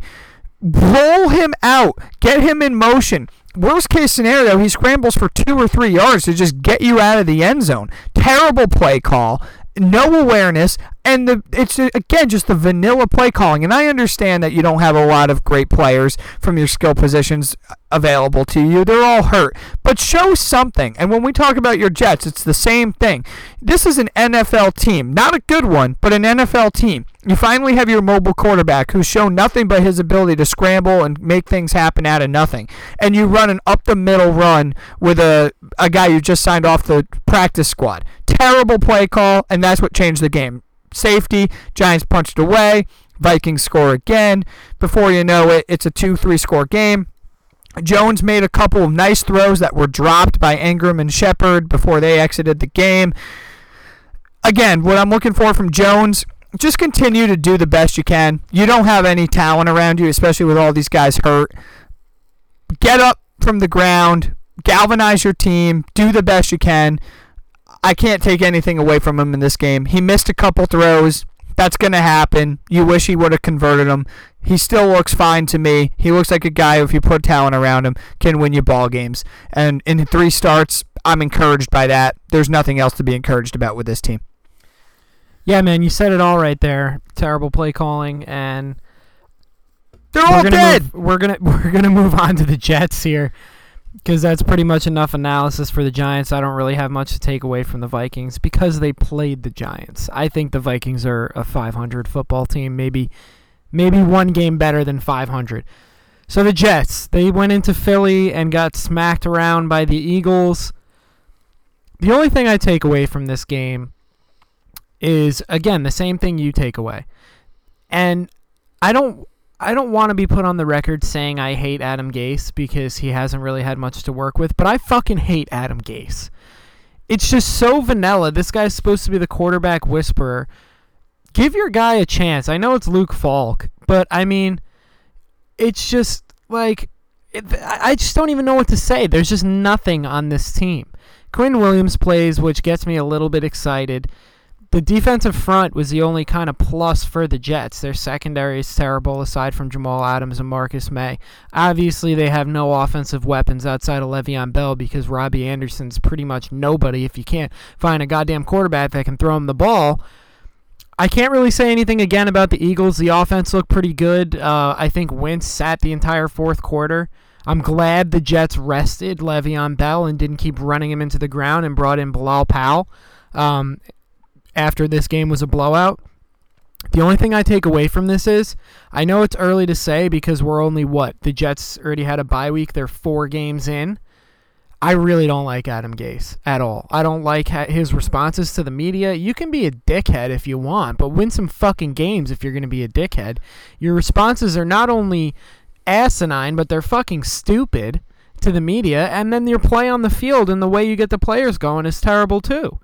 And they make dumb penalties. I have nothing good to say about this team. No, and I think that that's I, and this team sucks regardless. Like if you give Bill Belichick this team, they probably win maybe four games instead of two, but like there's just nothing good to say about it. There's nothing good to say about it, and and, the other. The, the main issue I have is to exactly your point. I, you know, the guys on the Michael Kay show at a 98.7 New York, they did a great job explaining this because this is how I felt, you know, switching back and forth between the games. Talk about depression between the Giants and the and the Jets. Um, you almost wish you lived somewhere else so you could. oh God, game. that was terrible. I, I was wishing for as many red zone opportunities as I got for you know other games. Um, I know he's your third string quarterback, and I know he's a practice squad guy, and he has really no business playing in the National Football League. As a matter of fact, I don't even know if he has business playing in the XFL or the AAF. However, your job as an offensive mind, unlike the previous Jets head coaches, is to organize a game plan where at least you can move the ball. I'm not expecting him to put up 30 points. I don't expect him to be a Gardner Minshew. I don't expect him to be a Kyle Allen. I don't expect him to be a Daniel Jones. I don't expect him to be any of these guys. But I do expect is to see at least this is 2019 offense. Just you're not guy, doing anything. Put your guy in a position to be successful. And, and that's the thing. I mean, these two, three yard passes, these runs up the middle with no line and an obvious run play. I mean, he's not giving him a chance to do anything. And again, give him a chance to be successful. Exactly right, bro. I, I, I understand that you're stacked up against it. And nobody expected them to beat the Patriots. Nobody expected them to beat the Eagles. But to not score an offensive touchdown in two starts, three starts, three consecutive games counting that Monday night game and game two, I know um, uh, Siemian got hurt. You have not scored an offensive touchdown since week one, I believe. If I'm wrong, somebody correct me, but I'm pretty sure that that's correct. Nobody can score on this fucking team. It's unbelievable. And if you can't have a quarterback who was getting first first team reps at least for a week, and let me get into that for a second too. At least be able to move the ball slowly but surely up the field and convert a touchdown then that's a really bad job out of you as a coach. Now, here's that thing. Sam Darnold last week was getting all the first team reps in practice until Friday when he was ruled out. That's fucking awful. How do you not know that the guy's not ready to play by Friday? That means that you had this practice squad quarterback who stacked up against all odds anyway, not getting first team reps when you knew that your quarterback with mono was going to be rushed back this week anyway. Terrible job managing the situation. Absolutely terrible. That's that is complete ineptitude and smugness by a head coach that really acts like he's won a lot when he hasn't won shit. He's had some bad teams, and again, I'm not expecting him to win, but to be this pathetic, I mean, it's almost like you're not wa- It's like you're watching a a, a, a pee wee team play up against an NFL team. Uh, it's hard to talk about, and I'm done talking about it. Darnold is probably going to be back this week. Oh, he was announced he'll start. Yeah. I still don't see them winning, but I mean, maybe maybe they'll be able to score a touchdown. One can only hope for that. For me, the rest of this season, lose every game you can. Trade away that pick for a boatload if you believe in Darnold. If not, cash in on Tua or whatever. If you're going to be one of the top picks, I can't see you being worse than the Dolphins, but we'll have to see later in the year when they play. Um, and aside from that, I just want to see some success from the front front end of the defense. Keep playing well, the two safeties, and obviously a lot of improvement from Darnold. Absolutely. Quick sidebar, real fast before we move on to the rest of the games. Quick baseball score: Dodgers early, two nothing lead, bottom one against Washington and Strasburg. They have first and second, one out. You just wanted to be right. Thanks a lot, Dick. All right, let's keep I, moving. I'm not the one scoring runs. All right. The Seahawks beat the Rams great game. 30 to 29. Russell Wilson and this Ram and this Seahawks team. I don't know. It's like they play like shit one week and then the next week and it looks like vanilla and then the next week they're just beating the Rams. So I don't really know what to think of them. I am worried about this Rams team. Todd Gurley's clearly not the same player. Their defense is terrible. I, I and I don't think Jared Goff can do it on his own.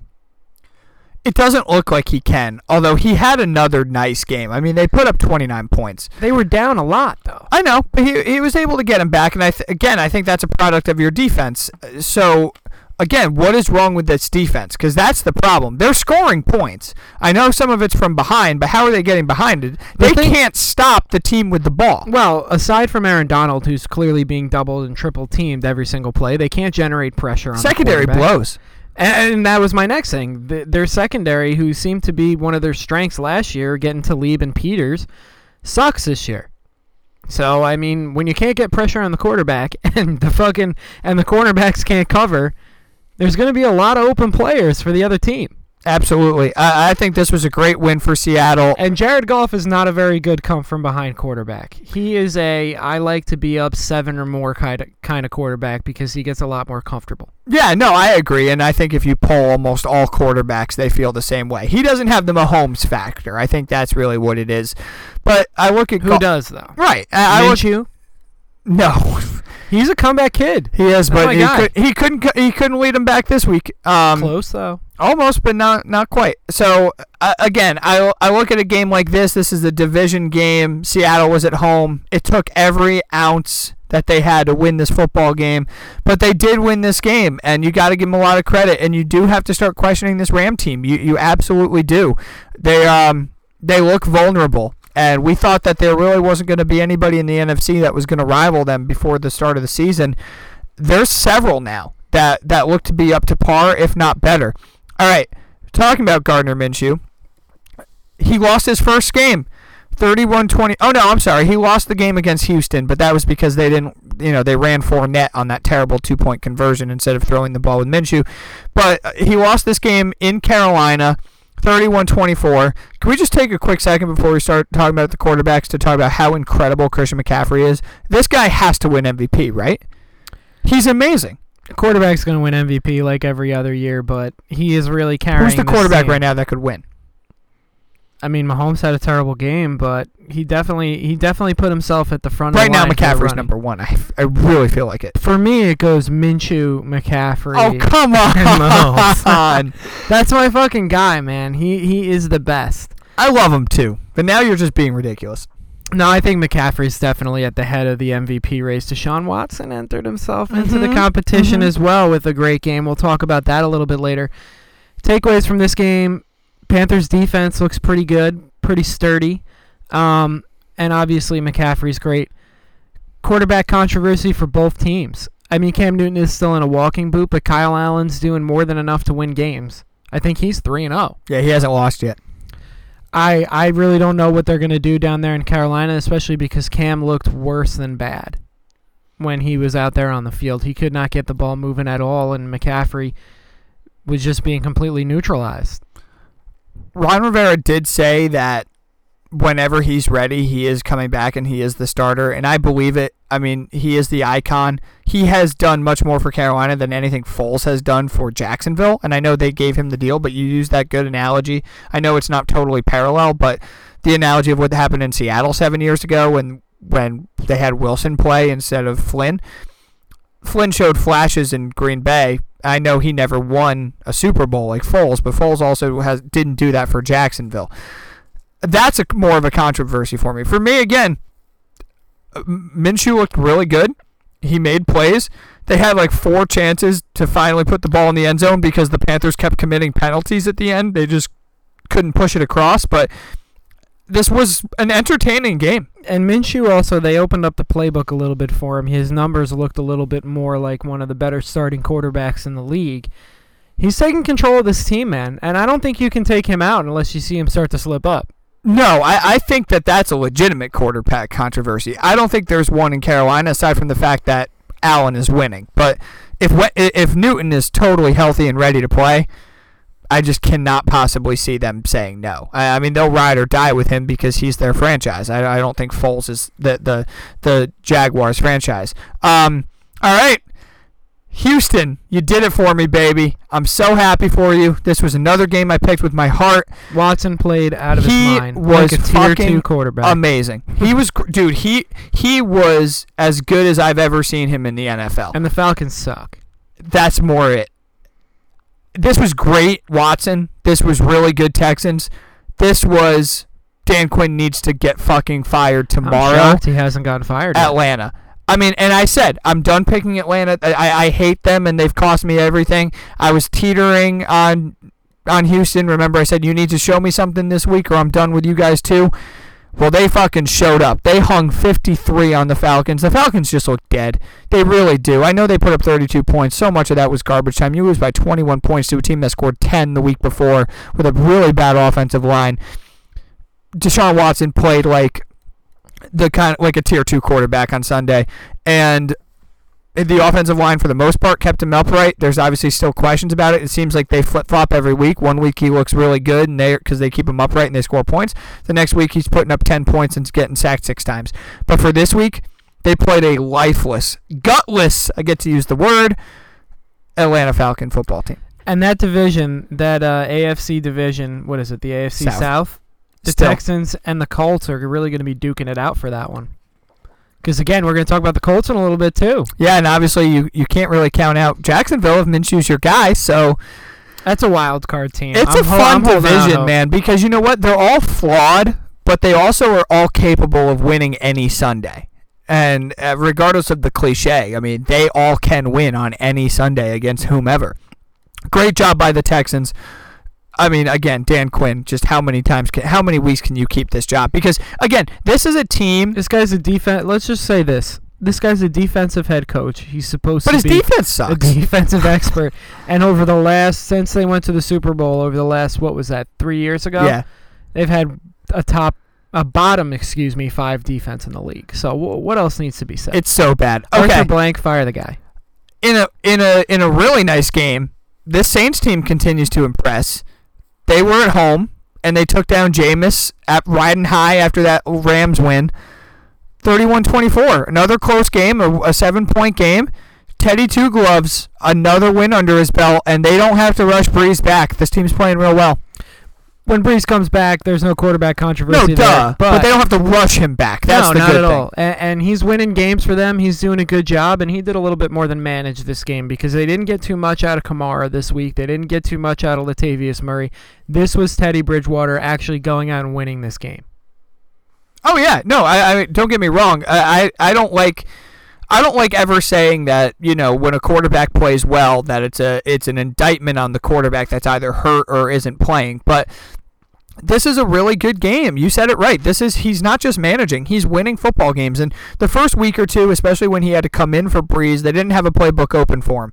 I was impressed with this game because Tampa Bay the jury's still out for sure, but you really can't be hotter than a team that just went out to LA and hung 55 on the Rams. So they come in. I know that was their second straight game, second straight game on the road, but they went into the Superdome last year in Week One with Ryan Fitzpatrick and won. So this was anything but a gimme game, and New Orleans handled business without a great game from Kamara. I tell you what, Cam Jordan, I, I don't know how, I don't know what he's making, where he is contract wise. That guy is a top three defensive player in the league this year. Strong. Strong. Uh, am I wrong? You're putting him with Mack and Donald. I, I, I think you have to. Darnold, Donald, Donald, you had it right the first time. Thank Don't you. doubt yourself. Don, Thanks, Don- bud. Donald is not your baby boy. That's Darnold. Yes, get better, baby boy. I hope your spleen's He's gonna, okay. he's gonna play this week. Um, yeah, really good game by the Saints. Next game up, my Oakland Your- Raiders. I'm saying it, bro. I'm all in. Your- I've been telling everybody I'm all in on this team. Gruden, you are so fucking welcome on this pod. It's not even funny.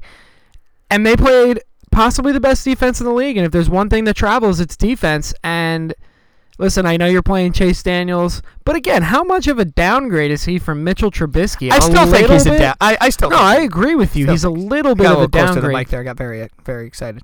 I'm sorry. I'm Oh, sorry. That was me. I got Oh, way too close did? to the mic. Oh, I was that's like, okay. to be like, he's a downgrade. Yeah. No worries, no worries. He he is a little bit of a downgrade just due to Mitchell Trubisky's athleticism and his skill, but quarterback wise, I, I don't think he's that oh, much Oh, of see, I. I I couldn't disagree with you more, and I am not a Trubisky guy. just wait till Trubisky. There's a reason this guy ha- is a you out. career back. Don't get me wrong. I am not. I don't think Trubisky's great, but the ability to win games and like play well enough to Trubisky doesn't have the ability to win games either. he can extend plays and he can and I mean we saw what he did in a couple of those games. When the defense plays well he plays really well the uh Well, the problem was the defense didn't play so well. that's the weird thing you you said defense travels and historically that's true but you know where it doesn't travel to apparently is London, London, yep. because every defense I said whatever the stat was uh Simmons and cousin Sal had it on uh, when they did their their pod on Sunday night they said when uh, like the last 5 teams that have played in London that were a top 10 defense have given up at least 24 or 24 points. Maybe they don't sleep on the plane. I don't know. Maybe they So maybe that's their weird sleep to me. schedule's fucked up. But listen, the things you got to take away from this game, Carr played really well. He spread the ball around nice, especially missing his number one receiver in Tyrell Williams. Gruden did a really good job making the game plan out. The defense held up. Vontaze Burfict list defense, and shout out to the NFL. Sean should be happy. They they upheld his suspension. And Great job. a coming out party of some sorts for your boy out of Alabama, Josh Jacobs. Oh, he's so good. He had 26 carries, 136 yards, and a TD, receiving TD. Yeah. So Well, he, he ran a lot of those kind of plays in Tuscaloosa, and and you know what too is he's a guy that you watch play, and he just runs in between tackles. He runs so hard. It's always downhill. And the best running backs in the league, I mean Gurley before he got hurt, what do they always do? We see Saquon. Sometimes I want Saquon to run downhill more. He gets a little too shifty for my liking at times, but Elliott always downhill. Jacobs is always downhill. But yeah, man, I echo everything that you said. Great job by the Raiders. They're not my Raiders, but I'm happily able to give them to you. Um, really good performance. This was a game that nobody saw coming with how good the um, the Bears looked the previous two weeks, and you know this is a game that you're gonna look back on and say this was a building game for for a young team. I think all the shit that they've gone through, I still don't think they're a playoff team, no, but although they are, I think the sixth best team in the um in the AFC. they're Right a frisky, fun team, and for all the nonsense that we say about Gruden and um you know the ridiculousness between Burfict and the Marshawn Lynch last year and the AB thing this year, that team plays for him. Mm-hmm. Absolutely. All right, so I have a little trivia question. Who is the first team to have a lead on the New England Patriots this year? Oh, it, would have to be the Redskins. The Washington Redskins. They got was off 7 to a nothing. 7-0 start, and then they never scored again. Now, listen, I don't know what to say about the Patriots. Um, this team is one of the best teams in the NFL, obviously. The Redskins fire Jay Gruden the next day at 5 o'clock in the morning. Um, I would have just hit the snooze button, to be honest with you, especially if I know I'm getting fired. I That's would have terrible. I would Terrible. hit the decline button. Not much to take away from this game. Tom Brady did not look his best, but who the fuck cares? I think Stidham got in this game at some point. I yeah, that, remember, he played in the fourth a little bit. That was the second straight game that Brady really didn't look great. I mean, Buffalo made him look pretty shitty, and they escaped out of Buffalo with a win. He didn't. you're look- winning games, man. You're gonna walk to the AFC, um, the AFC East title. So Oh, yeah. who cares? Yeah, no, for sure. I mean, I, I'm certainly not going to sit here on a pod and talk about how Brady sucks. Um, yeah, it was nine seven at the half, and then they just did what they always do: make second half adjustments. The Redskins are an absolute disaster, and I can't wait. We're should we tell? Should we say that we're going to pick what are we gonna do? For No, our we're gonna talk about that in our picks, Okay. bro. Bury the lead, All would right, you? I'm just that's why I asked. Um, bad radio. Yeah, ask on the air. well, actually, Thanks, this Sean. isn't radio; it's a pod. So bad. Bad recording. I totally disagree with you. Um, but yeah, so uh, again, when you look at the R- Washington Redskins, like the Dolphins are a joke, the Bengals are a joke. Who else is a joke? Right now, the Browns are kind of a joke. I'm sorry, I you can make a legitimate case to Jets, me. Well, the, Jet- yeah, the, the Jets are for sure, but again, I give them a little bit of a pass because their starting quarterback's been hurt. Their top linebacker for the year's team. been hurt. Huh? Their entire team is bad. Yeah, so uh, I'll give them a little bit of a pass. This Redskin team might be worse than all of them, because I I don't see. Do you see any talent on this team? Uh, yeah, the linebacker that they drafted in the fifth round this year has got a little bit of talent. Breland? Um, Is that right? Yes, Terry McLaurin is going to be a stud wide receiver in this league for a very long time, and then they have that other um, that other linebacker that they've had for a really long time, the big white guy. Um, I forgot his name. I don't really give a shit. Well, Jordan Reed's always hurt. Aside from that, no, there's no Yeah. talent on this. So their team. offensive line sucks. They started Ereck Flowers. That's t- that tells you all you need to know about that. well, their offensive line wouldn't suck if they weren't such a joke of a fucking franchise, and they would just be decent. And see, like that's the thing that I kind of look at, right? Like if you if you look at the Bengals, it's like okay, you don't have any talent, and you're clearly trying to lose. The Not Dolphins, to mention your first. I think your first two picks are on IL this year. yeah, For the for the For the um, Bengals. Yeah. which are offensive Right. The. Dolphins are intentionally trying to lose, and the Jets' entire team has been decimated. So like. it- tho- those are all different circumstances. This team legitimately thinks they're okay, and they are fucking horrible. They're horrible. So again, they start Colt McCoy. I get the firing. Everybody I heard about out of DC said that it was like 70% Patriot fans. There is no home field there. It's a dump. Nobody likes playing there. The team doesn't like playing there. It's lifeless. It's a disaster of a situation. So you fire Gruden at 5 a.m. the next morning. Uh, classless, obviously, because he didn't start Haskins. He didn't believe in Haskins, and now you're going to have. I imagine that Haskins is going to start every game from here on out. Because even in a bad situation, you got to see what you have from this kid, or else you would have kept Gruden, who would play the rotating door of Colt McCoy and Case Keenum. I, I don't know what else to say here, man. I mean, the Patriots are obviously a damn good team, uh, but they have not played anybody. Who who's who have they played?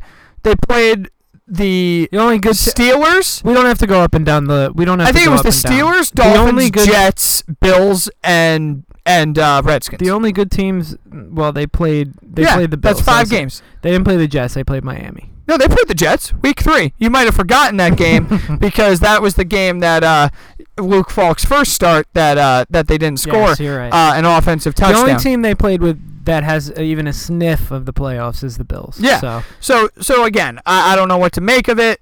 It, it you t- you handle business against that game was. I'm so glad that wasn't a local game for us because as bad as the Giants and Jets were, could you imagine as that being like the third local game a- have access to us? well, don't tell my cable company, but I do get access to that game somehow. Channel two as opposed Terrible, to three. terrible. Um, yeah. So that's that's Let's it move on that. to the next game. The Bills beat the Texans in a defensive battle. Fourteen. no, to that would be the Titans. We talked about Titans. Titans. I'm sorry, they got my T's mixed up there. Yeah. That's another name association thing. I get those teams confused all the time. Bro. you know, you pride yourself on everything other, but the names. names I suck with. Just get over it. Um, the Bills' defense is for real. What else you really have to say? And Josh Allen did just enough to win. just enough to win. And Frank Gore's Angels. 14 to 7. You know, the Titans defense is pretty good. Their offense has been obviously inconsistent. What did I call the Titans? The definition of vanilla. yeah, that's what they are. That's literally sure. what they are. They're Yeah. gonna go eight and eight this year. Yeah, Guaranteed. probably. Uh, Mariota looked awful. This Bills defense, though, to give them credit, it's really good. It's really good. They've stifled everybody they've played this year, uh, including the New England Patriots the week before. Um, you got to give them a lot of credit, and you got to win ugly. Listen, if they're if you're a playoff team, uh, they're four and one now. Again, they've beaten the Jets, the Giants, the Bengals, and the Titans. Not murderers row, but they did hang right there with the Patriots. And if Josh Allen hadn't been concussed, you could make a case that maybe they find a way to win that football game. Either way, if you're going to be a good team, you're going to have to win some ugly ass games. This was an ugly ass game that they walked away with. You get out of Nashville with the win 14 to 7 or 45 to 7. A win is a win on Sundays, so good for them. Uh, they're right there in the AFC picture, man. Their their their defense is very good. It'll be interesting to see how far their offense carries them, but their defense is st- is really stellar. Cardinals get their first win of the Kyler Murray era. Walk-off field goal, 26-23 against the Bengals, who just can't catch a break. Yeah, the Bengals were a little uh, little dinged up, even more than they usually are. They were missing their number two wide receiver. They were missing obviously all the other players that they were missing that I don't really care about. Um, I mean, Kyler Murray, it was a lot of fun, and you know, I have to say, Kingsbury, he kind of opened up the offense a little bit more this week. I did, I tried to catch a bit of this game on Red Zone. Um, if any sponsors want to sponsor us and give us a little bit more money, I'll buy the NFL ticket. Hey, Yes, I absolutely will. Um, but I do have red zone, so I saw a little bit of it. He drew up some really good plays, Kyler Murray, and he and they had some balls finally. You know, we talked about Kingsbury. Oh, he was going to go for all this shit. They went for it on fourth down in the red zone instead of kicking a stupid ass field goal. And what happened? Kyler Murray rushes for a touchdown.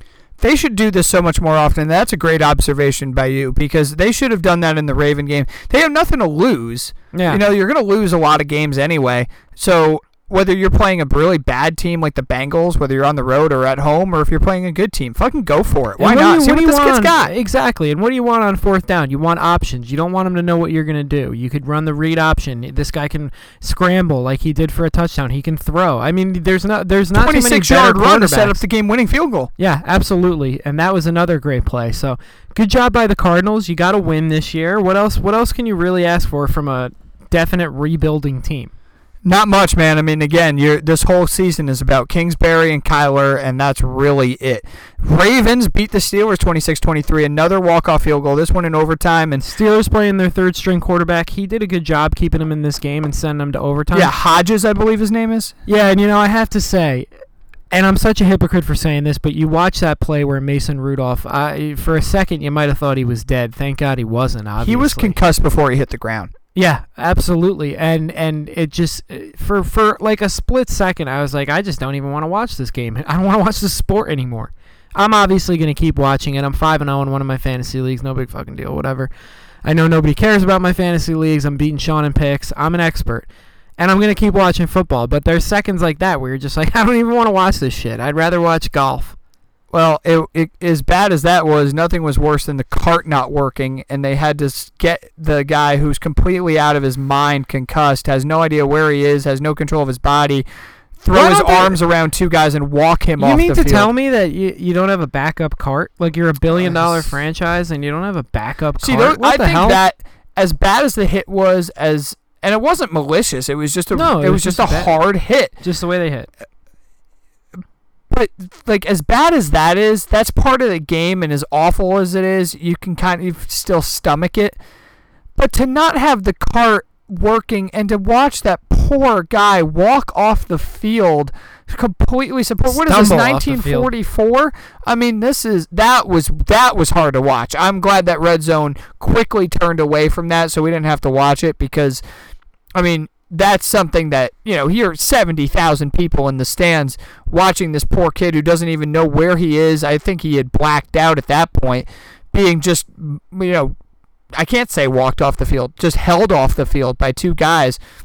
Uh, you know, the assistant trainer and and the uh, and one of the coaches, just awful. But back to the game, they played them. They played a pretty good game. I thought Rudolph played well, like well enough to win. Lamar didn't look great, but he made plays that he had to in big spots. And again, Baltimore gets out of Pittsburgh What I, with a t- win. what I take away from this game is that I don't really think the Ravens defense is very good. No, they're not. A- And that's scary because, you know, this. I like Lamar Jackson a lot, but I think he needs a good defense behind him to win games more than most quarterbacks. Yeah, we got kind of caught up in it because He played the fucking Dolphins. played the Dolphins, and I forget who they played in week two, but they they they trounced them. And oh, I think it was Arizona. Yeah, I think it was Arizona. But It was. yeah, so you know those are two really bad teams that you're that you beat. Um, yeah, I agree with you. The defense needs to step up because it's disconcerting. Mason Rudolph put up you know 20 points on you. Um, yeah, I, I don't know what they're gonna do. If you're the Steelers, do you make a trade for a guy like a Ryan Fitzpatrick or a journeyman quarterback to try to salvage? Because you got to believe Rudolph's done for a long time. if I'm them, At least three weeks. Uh, if I'm them, I probably roll with the punches. But again, you know, the thing is here is that you probably roll with the punches, but you just made you just traded your first pick in the draft for for um, Minkah Fitzpatrick, so your back's kind of against the wall here. I don't know. Maybe maybe you go to the Eagles and you, you ask for a McCown, or maybe maybe you do get a Fitzpatrick or one of these backups.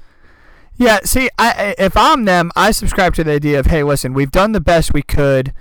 This is just not our year, and you, a know we, we, we have an elite, we have an elite sec, we have an elite uh, safety in Fitzpatrick who we traded for, who's only in year two of his contract. He's gonna be around for a while.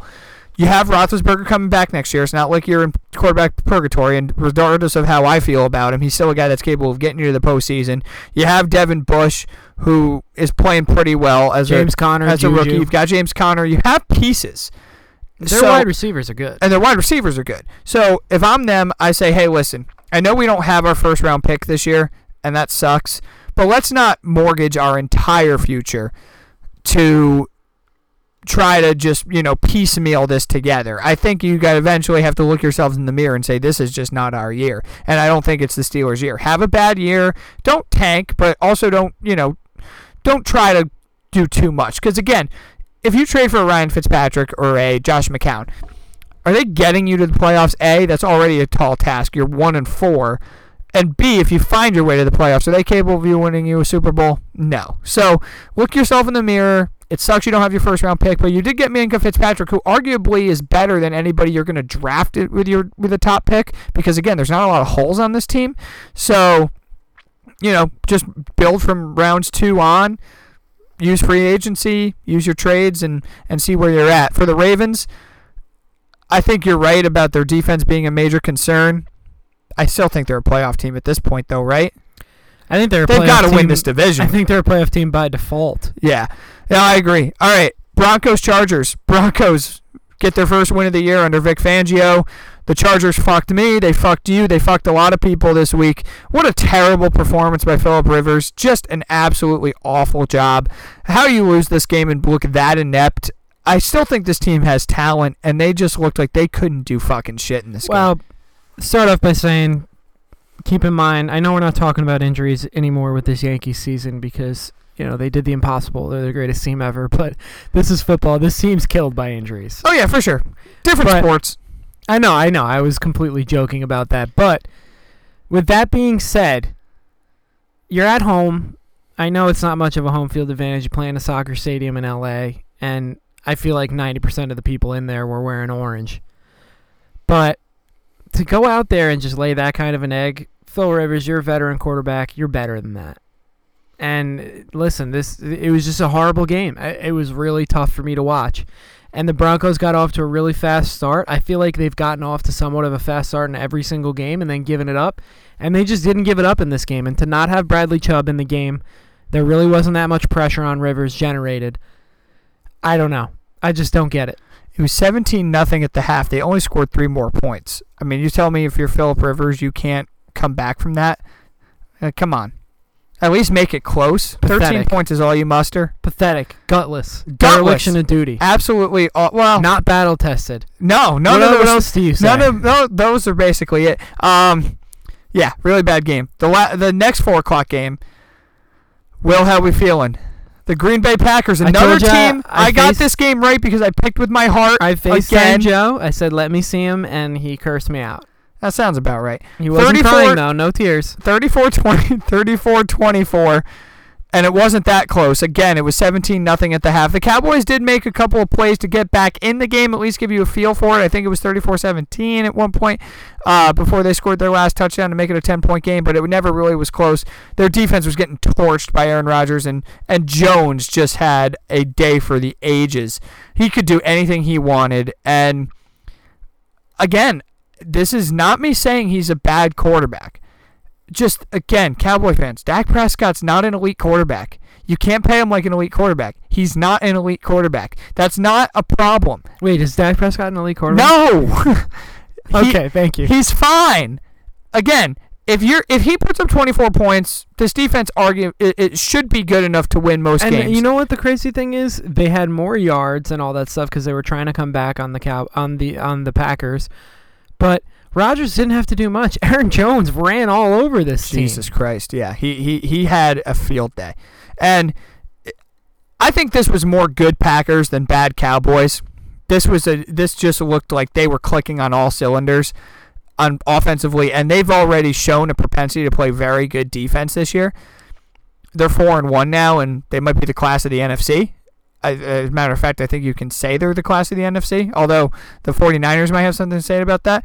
But um, I'm not going to shit on the Cowboys. I'm just going to say, again, you've now played two real teams in back to back weeks, and you're 0 2. And that's a problem. And this is why all the time I have my doubts with this team. When they play great defense, much like uh, most teams, Dak Prescott, Zeke Elliott, and that receiving corps will do enough to win you plenty of games. And that's a fine thing. It's not an indictment and a knock on the guy to say he's not an elite quarterback or a top, you know, 5 quarterback, tier 1 quarterback, however you want to say. But to to act and walk around when he has these games against the Giants and the Dolphins and the Redskins like he's Pat Mahomes, you're either completely blinded by fandom or you just don't know the game. And there's nothing else I can say about that. If he was my quarterback and I had the same team that Dallas has, I would feel pretty good about Prescott and I would like to and I would feel like I could win with him. But I would also never make the claim that he's going to be the reason that I win. He's going to be a reason, but he's never going to be the reason. And again, that's not a that's not an insult. People need to fucking relax about him. Um, but tough job. They're now uh, three and two. Good news for them is they have the Jets this week at MetLife. They should handle business in that game, get back on track. I feel really good about this Packer team. I I, I just don't know how you could feel bad about them at this point. Yeah, they've actually played real competition, and there's a lot of top teams in the league that just haven't played anybody yet. You just referenced the Cowboys. We referenced the Patriots earlier. There's a lot of teams that haven't played anybody yet, but again, this Packers team they already beat the Bears this year, and now they beat Eagles. the Cowboys, and they beat the Eagles. So they've played some real competition on some teams that are destined to make the playoffs. So I am definitely happy with this Packers team. I like their new head coach. Beat the too. Vikings too, and say what you want about the Vikings, but at least they're a real team. Absolutely. All right, moving on to the next one in a shocking game. Did we say we were going to take the over in this game? I don't remember, but everybody was leaning towards that way. The Colts beat the Chiefs 19 to 13. I get it. Mahomes had an ankle injury, but the Colts had a lot of Malik Hooker was out of this game. Their their all-pro linebacker that they drafted last year, I forgot his name. He was out of this game. This defense was buttoned up. 19 to 13. This will be the lowest scoring Chiefs game of the year. I guarantee you that. Think they had a little revenge on their mind, the Colts, after that playoff game last year where the Chiefs just ran through them. I don't know. I don't care. I don't regular season games after you get beat last year in the playoffs. I don't. I don't consider any of that. No, I, I don't think we do, but I, I don't know if they do eh, or if don't. And I think that was that was a real statement game because, like you said, there were excuses for this team to not play great defense. You're playing Mahomes. Mahomes made that throw on the run off one leg down the sideline in that was pretty quarter. much it, though. And that was like, okay, this is just stupid what this guy can do. And you're right. That was basically it.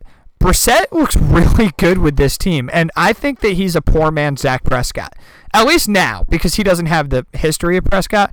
But from what I mean is, if the defense plays well and he's got that running game, he can look really good. He can look very good. Speaking of running game, Marlon Mack's like a top five back. In I, the I right love now. watching him play. Yeah, And I, I remember a couple weeks ago, another heard- guy running through the tackles. I heard myself call him Shelvin Mack. Remember him? He was the point guard for uh, Butler on that team that went to the Final Four. Yeah, he I, played. that in was the the. only. I was like, where did I come up with that name? He And I played like, in the oh. league for a while. He played for the Jazz, a few other Yeah, teams. I was like, oh, I think he might still be in the league. I was like, I can't believe I pulled that name out of my ass. But um, yeah. So Marlon Mack, great running back, and that offensive line. Can we say enough about Quenton Nelson? I mean, this this offensive line. It what a difference two years makes when Brissett had to come in for Luck two years ago and what he's playing now. There's no difference in his skill set. I think I always thought he was pretty decent, but what he can do now behind that line with this running game, he is capable of making every throw on the football field. Absolutely, man. I really like the Colts and the Chiefs. They just had a little bit of a stinker, and you watch the game. Andy Reid fucking up with the timeouts again. Not that, not that it really mattered towards the end of the game, but Clock management, Andy Reid. Let's let's get it together. It's year like 20 for you. Figure it the fuck out. All right, last game. We have your Cleveland Browns getting just straight waxed by the undefeated San Francisco. You want to finish that? The San Francisco 49ers. Well done. You just finished out. I was like, there's no way he's going to say the Giants. I There's no had way you he's going there. to say the Giants. I had you there. I was hoping you were going to say like the San Francisco Warriors. Um, but no, I, I that was that was actually a joke, everybody. yeah, I'm Um, sure. I'm sure. but Tone of voice really sold it as a joke, bro. I'm good at that kind of stuff. It's no big Yeah, deal. Real delivery. Jimmy G looked pretty good. He didn't really have to do much because both of his running backs, I think, went over 100 yards. So Tevin Coleman as well as Matt Breida. And that defense looks pretty fucking good. Bosa was an animal. Pointed the flag. Uh, that was pretty fun. Uh, he remembers what Baker did two years ago when he was with the Sooners and uh, beat Ohio State and Ohio State. Those guys don't forget that shit. Um, I didn't watch any of this game because it was game three of the Yankee series, so I had to watch a shit ton of highlights. Unfortunately, because ESPN only does football and basketball mostly, they, they were covering this game pretty well on uh, Get Up the next morning. Dude, I can't get enough. I love this. I love every second of it. I, I'm not going to continue to say every time the Browns lose big that all the reasons why I love it. But everybody who listens to this podcast knows I love this. You talk too much shit. You talk way too much shit. And you're not that good. You're just not that good. I, I was on my phone for a second there just to blow the whistle, and I thought you were talking shit about me. I was about to jump the table. oh my god, did you You're really like, you talk that? too much shit. You're not that great. And I was like, what the fuck is this guy trying well, to say? I mean, that's all true too, but no, I'm just kidding. Um, yeah, absolutely, man. I mean, again, like, there, and you're starting to hear rumblings too. I know this whole Richard Sherman handshake thing. It doesn't make sense because he said that Baker like refused to shake his hands and went on this whole tangent about how that's college bullshit. But yet there's video of them shaking hands before the game, so I don't really know what Richard Sherman was trying to do Richard there. Sherman's also out of his. F- he's a very smart guy, but he's out of his goddamn mind. He is out of his goddamn mind. Shouldn't believe anything. I don't believe any. I mean, certainly now because it's just like, and then he's like, oh, I don't remember. I'm like, I, I, I, I could have, I could tell you everybody I shook hands with that today. How many? Go ahead. Well, I Well, worked me. at Synchrony this morning. I'm about 15, 16. Name them.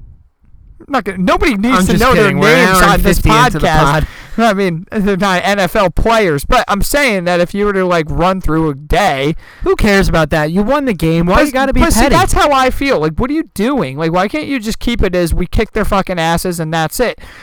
As for the as for Baker and the Browns team, the coach obviously is a, is a disaster. We know that. Odell Beckham didn't have a catch in this game, and if I were him, I would feel like I'm in Giants territory all over again because he doesn't have a quarterback who can get him the ball. And I think a lot of that is again contingent upon the you think how many times that a wide receiver has big games, it's always because the quarterback has time to make throws. This offensive line, it's so hard for me to trash Baker. He listen, he has not played well and I'm not a fan, but this offensive line really sucks. It's bad, dude. Absolutely. And Zeitler is playing good good offensive line for the Giants. He's not an all pro by any stretch like he used to be, but he's keeping the right side upright for a guy like Daniel Jones. I guarantee you that Baker Mayfield wishes he had Kevin Zeitler right now. I absolutely agree with you, and I think you got to put you got to put you got to you got to spread the blame out here. I'll probably give about seventy five percent of the blame to Freddie Kitchens and about twenty five percent of the blame to Baker Mayfield. They're not What letting about Baker the GM Mayfield. Dorsey? well, him too, but I'm just talking about on the field Oh, okay, stuff because we're in the season now. You got to deal with the personnel that you have. You're right about the offensive line, of course, completely, and Dorsey is definitely to blame for that. And he's pushed some of the right buttons more than and the past Browns GMs Have have. you heard Olivier Vernon's name once in one of these national TV No, games he that had the Browns rough- continue to get? let's just say he had a rough offseason, but looking at it on the field, this is the product they have on the field now. You're not putting Baker in good positions to win. He is great on a few things getting the ball out of his hands quick, being able to move inside and outside the pocket, make quick decisions, and on play action. Why isn't Nick Chubb getting the ball shoved in his chest like 10 to 12 more times a game? That's one of my questions. And the other question is, why are you not letting Ar- uh, Odell and Jarvis do what they do best? And that's run quick routes and get YAC yards, yards after the catch. You're going deep on all these stupid ass plays that take forever to develop. Your offensive line can't block for Baker. Clearly, you've already referenced that. And Baker, when he has to make second, third, fourth reads, is not a good quarterback right now. Maybe it's because he's young, probably is, but let the guy get the ball out of his hands quick and be electric. That's what you got him there for. Exactly. I think they're trying to make him a down the field passer because they're trying to validate what he is supposed to be. Oh, he's got he's got a great arm. Uh, it's not it's, the point. no, listen. Nobody now. has a better arm, just off arm strength, than Mitch Trubisky. And you know when when what do we talk about every time with the Bears? When are they at their best? When he's converting those short, quick crossing routes and slant routes, getting the ball out of his hand fast with the screens, using his athleticism. I know he's a much bigger guy than Baker Mayfield is, but again, the point remains the same to have Jarvis Landry and Odell Beckham Jr. and just sit back when you don't have a great offensive line and hope to sling the ball over the yard, you're just not going to be able to do that, man.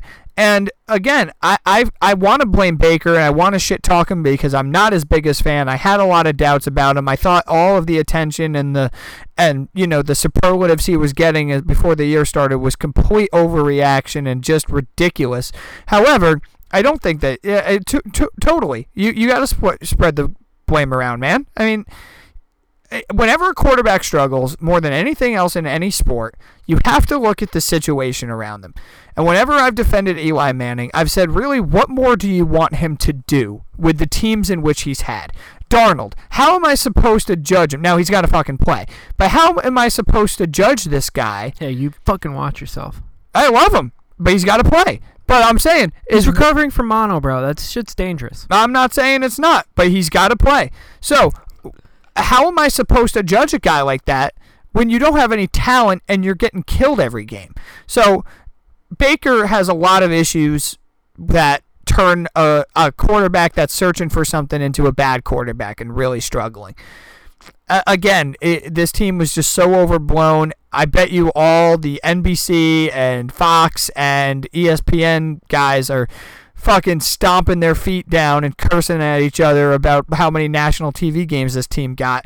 And also, we never talked about this before we talk about the Niners because we got to give them some fucking credit. We never talked about this. Their schedule this year was so challenging. I mean, they got a Patriot esque schedule as far as out of conference or like you know intra conference games. And the Patriots got a Brown S schedule. Uh, yeah. I, I mean, and that's the thing. I mean, they got to play the NFC East this year. Good for them. I mean, they'll play the Eagles and they'll play the Cowboys, but to play the Giants and the Redskins, that's very nice. The Browns are getting the Rams. You know, they're getting the Niners.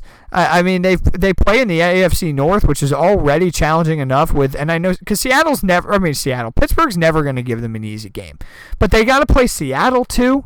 They've played the Rams. They got to play the Ravens another time. I know they crushed the Ravens the first time. I, I, I, they have a really tough schedule ahead, my man. I mean, this is not an this was not a season where I looked at them and I was like, oh yeah, they're gonna handle business. I just have to say a sincere thank you for talking me out of the playoff hype. Yeah, uh, I, I, just appreciate that. sometimes you just got to go with your gut, and they felt like I mean, how remember that Eagle team in 2011? Is that when they had Mike Vick and he called it a super team? Well, and Vince Young was the backup, and they they signed Nnamdi Asomugha, and they had this like they were like, oh, this is the greatest team ever assembled. They didn't even make the playoffs that year, and like Mhm. that's the thing in football, like. In the NBA, you can talk about the Lakers and the Clippers and the Nets and all these teams, you know, the Celtics, the Sixers, and you can prognosticate and say, like, yeah, these teams are going to be great. Speaking of the Sixers, we'll do a little NBA here. Ben Simmons hit a three yesterday. Congratulations. Um, so it's in the even in even in baseball, unless a team is ravaged by injuries or guys just completely underperform, it's rare that a really good team in baseball that looks really good doesn't make it. You know, like we don't really ever look at a team like say say a team like I don't know, Houston. We ever say uh, does Houston ever fall flat on their face and not even make the playoffs? I mean, they've been one of the best teams. The Dodgers win Well, 100 games Sox. every year. No, but again, no, no, but the Red Sox they're interesting because they had a shit ton of injuries. I'm just saying, talk about completely underperform. In football, it happens all the time. I don't like the teams. The teams that get talked about the most, unless you're the New England Patriots in the offseason, usually don't play well because everybody's talking about fantasy and getting you know confused between fantasy and reality. And as somebody who doesn't play fantasy, I don't ever really have a problem with that because it's just not my thing, and I, I don't I don't look at players and their stats and say, oh yeah, that's going to manifest in wins on Sundays. I just try to get a pulse for the team. I don't like a team that's being talked up, especially one that never had any success before since the 80s. So that was really it for that. As All right, the, you were right. We said it. As Let's for the 49ers, the Niners, quick. 49ers deserve a lot of respect because they didn't just win that game. They dismantled that team. They dominated that game on both sides of the ball and on special teams. They're 4 0.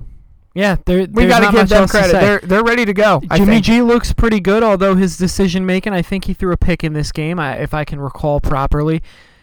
Decision making still isn't quite there, but again, keep in mind, I think he's he's still not even at 20 games played yet. And I don't mind the picks as much as the fumbles because in picks that means you are taking chances down the field, and you are going to have a couple that get picked off or that you don't make perfect throws on. Overall, Kittle is a monster. Oh, he's so the good. running both the two-headed. Mo- they really do have a two-headed monster there. Breida, undrafted free agent again, showing that you can get a running back anywhere you want. Just the Niners are playing the Patriots. I think next week, maybe. Could be. I, I haven't looked that far ahead. Uh, I'm not sure. Um, but I didn't listen, know they played the Patriots. I thought the Patriots were only playing the NFC East. I didn't think they were playing any any other NFC teams. I'm not sure. Let's let's take a look at the schedule. The Patriots play. The, I think they play. I, I saw that. I saw it coming up on the schedule. All right. Well, whenever I we could get be there, wrong. Yeah. Fuck it. Whatever. I've been wrong before. Let's jump into our picks. Here, we'll give a quick recap of last week. So you and I both went three and one. Went with my, my friend. You went with your heart. I went with my head. Um, not really, not really good for the argument this week on which one's better because we both went three and one. You took the New York Giants, which were your only loss, uh, given being given five and a half. You knew they were going to lose that one. I took the Minnesota Vikings. You took the Philadelphia Eagles against the Jets, getting 13 and a half. As did I. We both got that one. And then for the out of market games, you took the Green Bay Packers going down to Dallas, and they put a whoop ass on them. Used my heart. Nice pick by you there. And then you took the Houston Texans. Another great pick by Used you. Used my heart trust yeah whatever well, i'm gonna have to go back and listen to the tape but another good pick by you you've you completely canceled atlanta I think well, that's done. what it was. Or I, you're gonna pick. I hated them. them. so much. No, I'm never picking them again. And Houston against was getting them? close. I'm, you're not gonna pick oh, against. Oh, I'll them pick either? against them. Because you said the Vikings. Yeah, the Vikings. I'll never. Game, I'll never period. touch another Viking game. I will only pick against Atlanta. You're right. And then, as for me for the uh, out of market games, Sperm Bank Pick of the Week hit this week, everybody. It is brought to you by Dino Hype Co. We're back. Um, I, I rehired myself after this week. Nice. They beat up on the Washington Redskins, and then the Chargers fucked me. Um, the Chargers are pretty good at doing that. That's all I have to say about it. I about feel like that. they do that to everybody. Yeah, no, of course they do. Because Philip Rivers just loves fucking, clearly, because he's got a Nine lot of kids. children. All right, so He'll be playing for another eight years just to put them all through school. yeah, absolutely. So let's go through. Yeah, he'll be in the XFL. Let's go through this week's games. First game on the docket, we have the New York Giants playing tomorrow against the New England Patriots. Let's keep in mind that aside from Daniel Jones, maybe I could name four players that are going to play for the Giants this week if I'm lucky, because Evan Engram's out, Sterling Shepard's out, Wayne Gallman's out. I don't think Saquon's going to play. He's ruled out.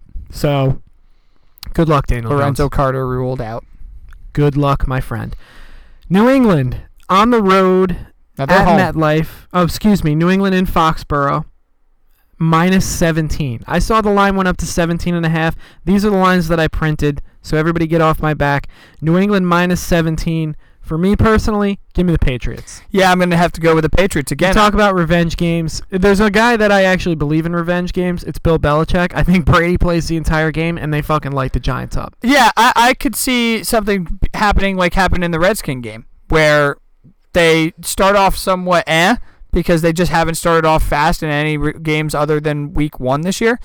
But oh no, week two when they had Antonio Brown for that hot second. Um, that'll be a dra- that'll be a great trivia question one day. But yeah, this giant defense blows. Um, they're not playing anybody of note. I mean, Jabril Peppers and Janoris Jenkins and Antoine Bethea. I mean, it's just Jesus. Uh, They're not going to get any pressure on Brady. So whenever they've had success against Brady, it's because they rush the passer. They're not going to be able to do that. Um, I'm glad this one's going to be over quick because because it's a Thursday night game. Because I don't want to see highlights of those stupid ass Super Bowls anymore. Oh, I, I, that's all I want to see because in the second they're not. I'm not going to see anything great. uh, I have to relive 20, two, 2007 and well, you better watch the pregame then. Yeah, no, absolutely. Um, I, again for Jones, I'm just looking to please just do the best you can. Who are you taking, my friend? Obviously, I'm taking the Patriots. All right, we both have the Patriots in our first pick. Second sad pick, state of affairs. we're actually going to MetLife this time. The Jets are at home, underdogs against the Dallas Cowboys. They are getting seven points. The Dallas Cowboys are minus seven. Give me the Dallas Cowboys this week. The Dallas Cowboys have performed really well against bad teams, and I think Matt Moore decides to wake up again. He gets all excited. He gets a little hard on, and he can show off his offense. And I Kellen think they light the Jets up. Kellen Moore. Matt Moore is a backup quarterback somewhere. Correct. Um, yeah, Former Miami Dolphin. I know who I'm talking about. Yeah. yeah. Give me the, uh, give me the Cowboys too. All right, me and you are in This line so boring far. Yes. All right. So let's go to out of market games. I'll lead us off. Are you excited to see Darnold play this week? I am. I honestly, the last two years have just been like. What's the spread in this game if Darnold's not starting? Um, I think it goes up to ten, Yeah. probably. The last two years have just literally been like me just really wanting to watch Darnold play and just be able to watch and like not scout because I'm not a scout, but just get a feel for him. And it's been really frustrating the last two years. So let's hope everything's behind him. It's in the past, injury wise. All right. So first game I got on the docket, I am going over to London. I have the Tampa Bay Buccaneers are two point dogs against the Carolina Panthers. Again, you threw all those stats at me about defenses. I think this is going to be a shootout. I like the underdogs in London. I'm going to take the Tampa Bay Rays. Ugh. Ah, I am going to take the Tampa Bay Buccaneers. Oh shit! You got game seven, game five. I'm going on to your take the mind. Tampa Bay Rays as well, but I'm going to take the Tampa Bay You're taking Buccaneers. the Rays. I, I have to after making that fuck up just to make up for it. I always fall. I, I had it. I I just get saw the up. look on your face, the disgust that you had in yourself. Unfucking believable, man. I gotta fire myself. Um, I am taking the Tampa Bay Buccaneers mine or plus two points. That was so great. All right. Um, everybody's gonna love that moment. Uh, yeah. Okay, that's not a bad pick out of you. I try to stay away from the London games because I never have a feel for them, but.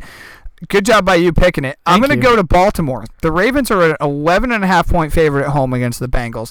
Now the Ravens have not played all that well in the last few weeks. But they play well against shitty teams. But they play well against shitty teams. But remember, I mean, it, they didn't crush uh, Arizona.